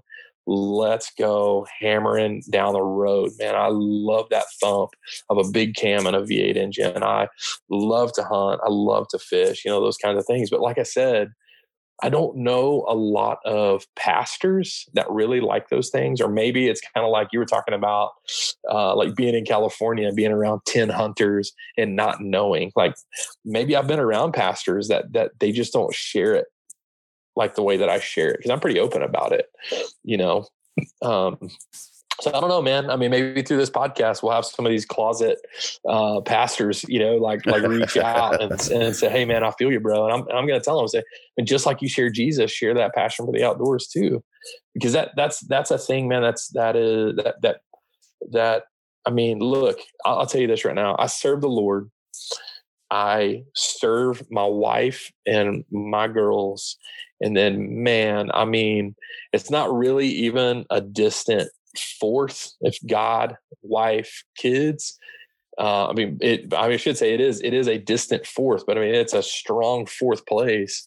Is hunting, man. I mean, hunting, fishing, being being outside. I mean, all of that stuff is a big deal to me. And man, I've been I've been praying for five or six years, dude, about like how how can I marry these things together, you know, and uh, I've had people here lately. They were, they're like, man, start a like start a ministry where you can like guide hunts and do things like that. And I'm like, yeah, that's but that's not it. Like, I want to be able like going back to the live thing. Like, I want to be able to do that in person with people, especially hunters. Man, like I, I just want to be an agent of redemption uh, in the outdoors for hunters. You know, I mean, just like you have missionaries that go off to Africa, some hang out in the inner city, some are in the suburbs. Like, man, i I truly want to be a missionary to hunters, and I, I'm just gonna be honest, I'm a little bit different, and you know, like in the in the Christian world, I'm I'm not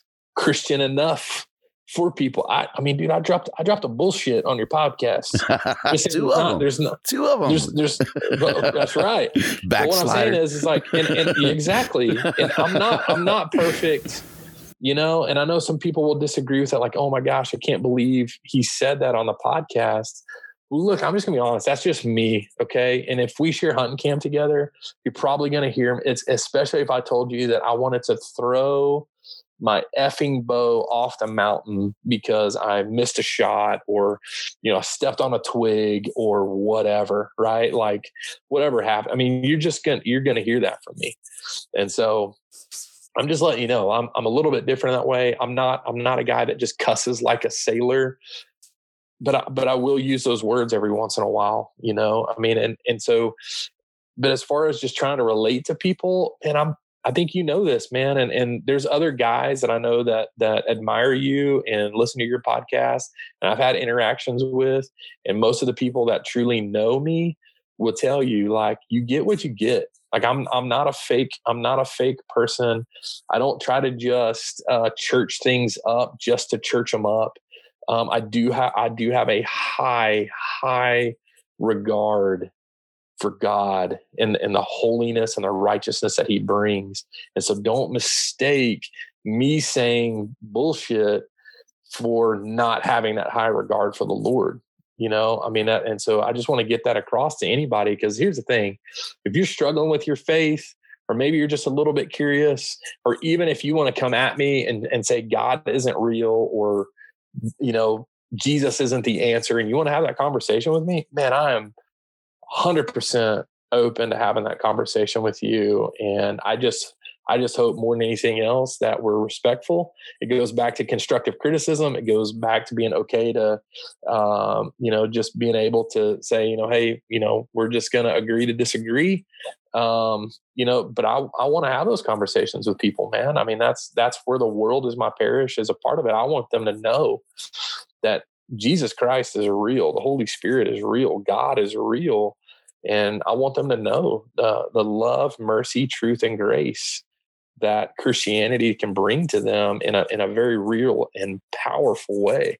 And so, um, look, if if you're listening to this, uh, I, I want to have those conversations with you, e- even if you think it's all bogus and bunk or whatever. I'm, I'm willing to have that conversation with you. I'm I'm a I'm a reasonable guy. That's what I would say. I'm, I'm a reasonable Christian. You know. Well, you you you dropped the uh, the bullshit three times, so that's uh, that's apparent.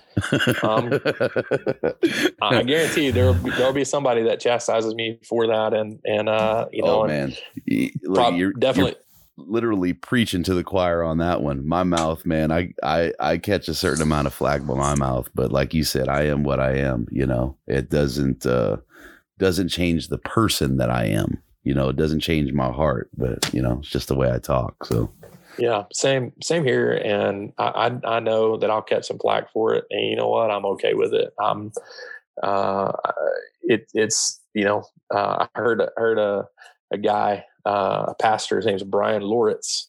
Um, uh, African American preacher. He told a story about his grandfather, and he, you know, his grandfather was getting up in age, and he just said, you know, uh, like Papa, what, uh, what's what is something that the lord has has worked on you you know uh he said you know i used to cuss at the drop of a hat. And this and again i mean this is this is a grandfather that's african american and probably lived through i mean like legitimate threats and civil rights and martin luther king days and all that. And anyway he said i used to cuss at the drop of a hat. He said now i don't cuss that fast anymore. And the whole the whole point was it wasn't to justify cussing or curse words or anything like that. He, what he was talking about in his whole sermon was just about change and how the Lord, like it's a lifelong workmanship that the Lord does with us. You know, in potter's clay, God is the sculptor, and there are things in us that He works on consistently. And so, you know, I mean, just at the end of it, I mean, all, all he was saying was grandpa again the whole emphasis was, you know, about heart change in it, you know. So people are going to get hung up on the cussing thing. Um, and that's not what that meant at all. It was just like, I'm, I'm pretty sure that's, that's a thing that'll happen to me. It's like, I used to cuss at the drop, drop of a hat. I don't cuss that fast anymore. And all I'm trying to say is, is like, I think there were probably some bigger issues in my life that the Lord was really working through me, like maybe pride, maybe anger, maybe stubbornness, uh, maybe humility, you know those kinds of things other than just my language so uh there you go man heck yeah buddy I don't know if there's a better note to end it on. I really don't. Outside of saying, man, I uh, again, I think you should be doing those. I appreciated the heck out of them. Um, they, you know, inspirational, uh, insightful.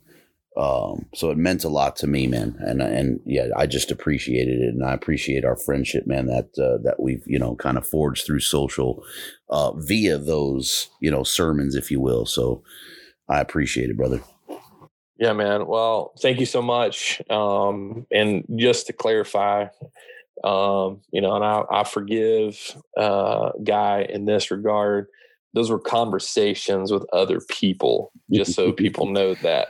Because I haven't done a live in a while. So it wasn't just me giving a sermon, it right, was me having true. conversations with people. Um, and, and the only question I really ask is, where have you seen God at work lately? You know, whether it be in their life or in the world or whatever. And so there's that. And man, uh, I'm just going to end in saying this. This is this is Shook's two cents. Is thank you so much uh, for having me uh, truly, man, like you have no idea. Uh, when you reached out and asked me, I was I was floored. I was like, why yeah. why me? uh, and that's not that's not any any sort of false humility. I really mean that. I was just like, wow, this is. I mean, I couldn't believe it. I mean, so thank you so much. And then again, man, thank you for all of it. I mean, bringing people along in hunting, the conversations that you have on this podcast, whether it is, I mean, just truly uh, shooting the breeze with a couple of your buddies or uh, having a guy like me on and just trying to get to know me a little better. Uh, or I mean, just the, the technical things about hunting that you provide for for us. You know, especially like I have no experience in Western style hunting, but yet, I mean, you've brought experts on your podcast, and I've learned gr- a great deal. So that hopefully, when I have that opportunity, you know that that it just helps bring me one step closer to success. And so, man, I just think say thank you for sharing uh, all the things that you do. And then again, man, I again, I just want to. The, the last thing I would say thank you for is what you've tried to do for these charities um, and, and just trying to help folks out, man. Because, like I said, w- what whatever money was raised, even if it was ten dollars, it's gonna go a long way.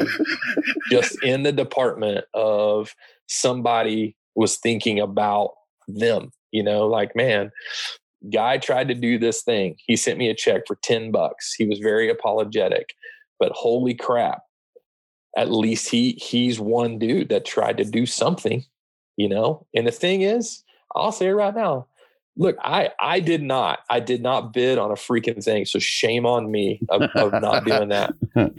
I'll i mean I'll, I'll, out myself. I i didn't and i couldn't tell you i don't have a i don't have a good reason or excuse.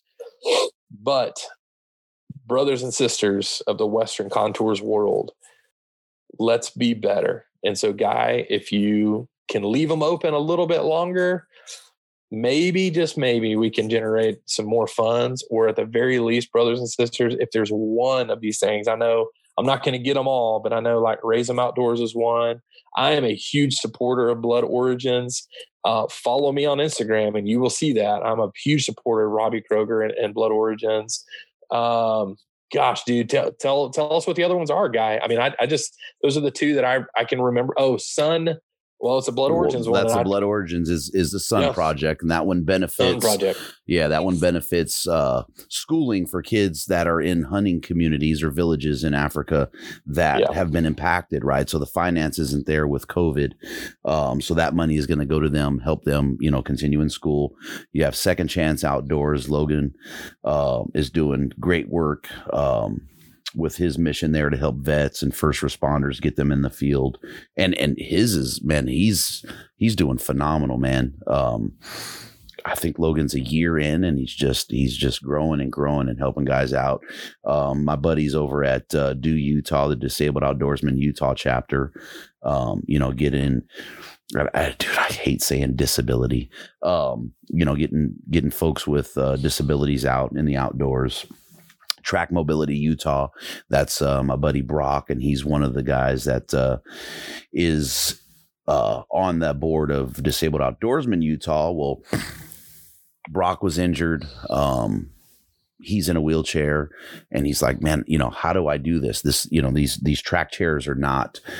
cheap they're barely accessible so he started you know a thing where he's uh, helping folks get into track chairs, making it easier. So some of that's going to go to them. We have Raise Them Outdoors um, which is another great one, right? That's that's the future that we like to talk about uh, of what we love to do there. So that's what we got going, man. And and and I can't say thank you you enough for you know bringing that up and and putting giving me that perspective of it because I was a little bit bummed, but then also a thank you to the photographers who make money selling their portraits.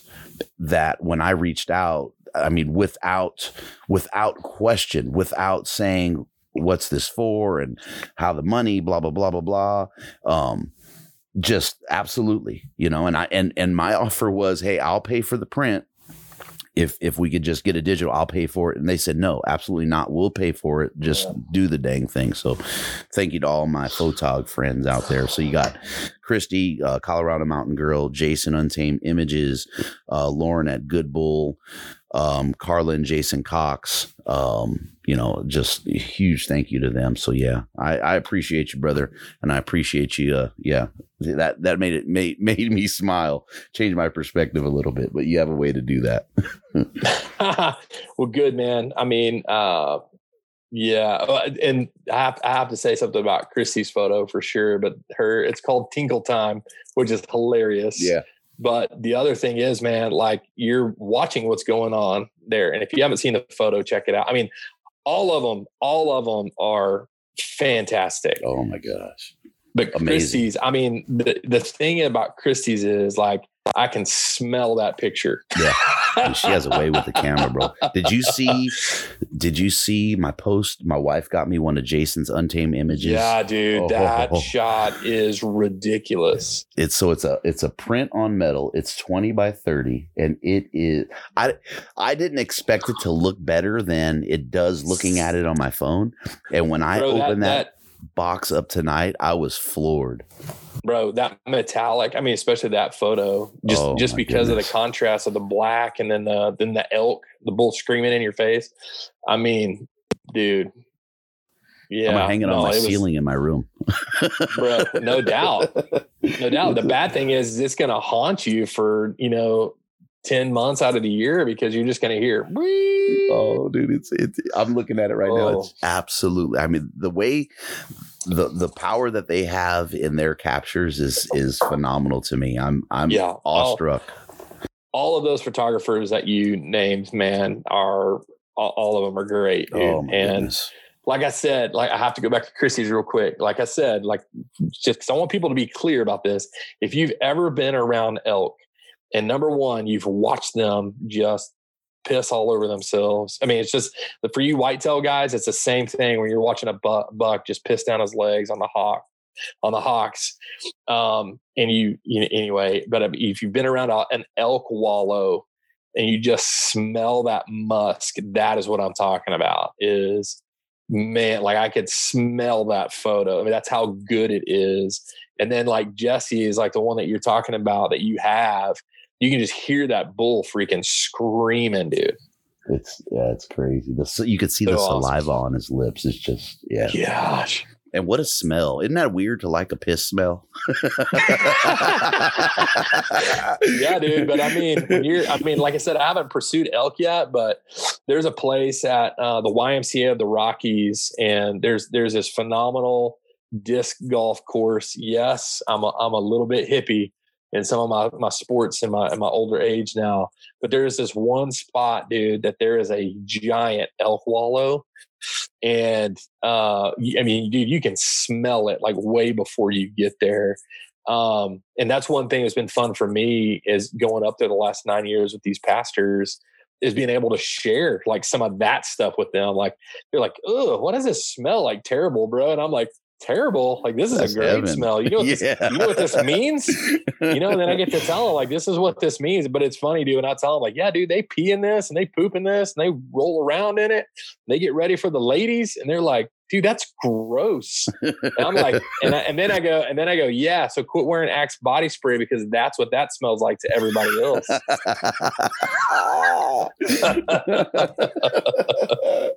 that's a fact. That is a fact. All right, brother. Well, I'll let you back to it, man. I appreciate you taking time off of that family vacation, man. I'll be talking to you soon, bro. Yeah, bro. Thank you very much, man. Much love to you, and uh, we'll see you guys out there. You too, brother. We'll see you. Peace.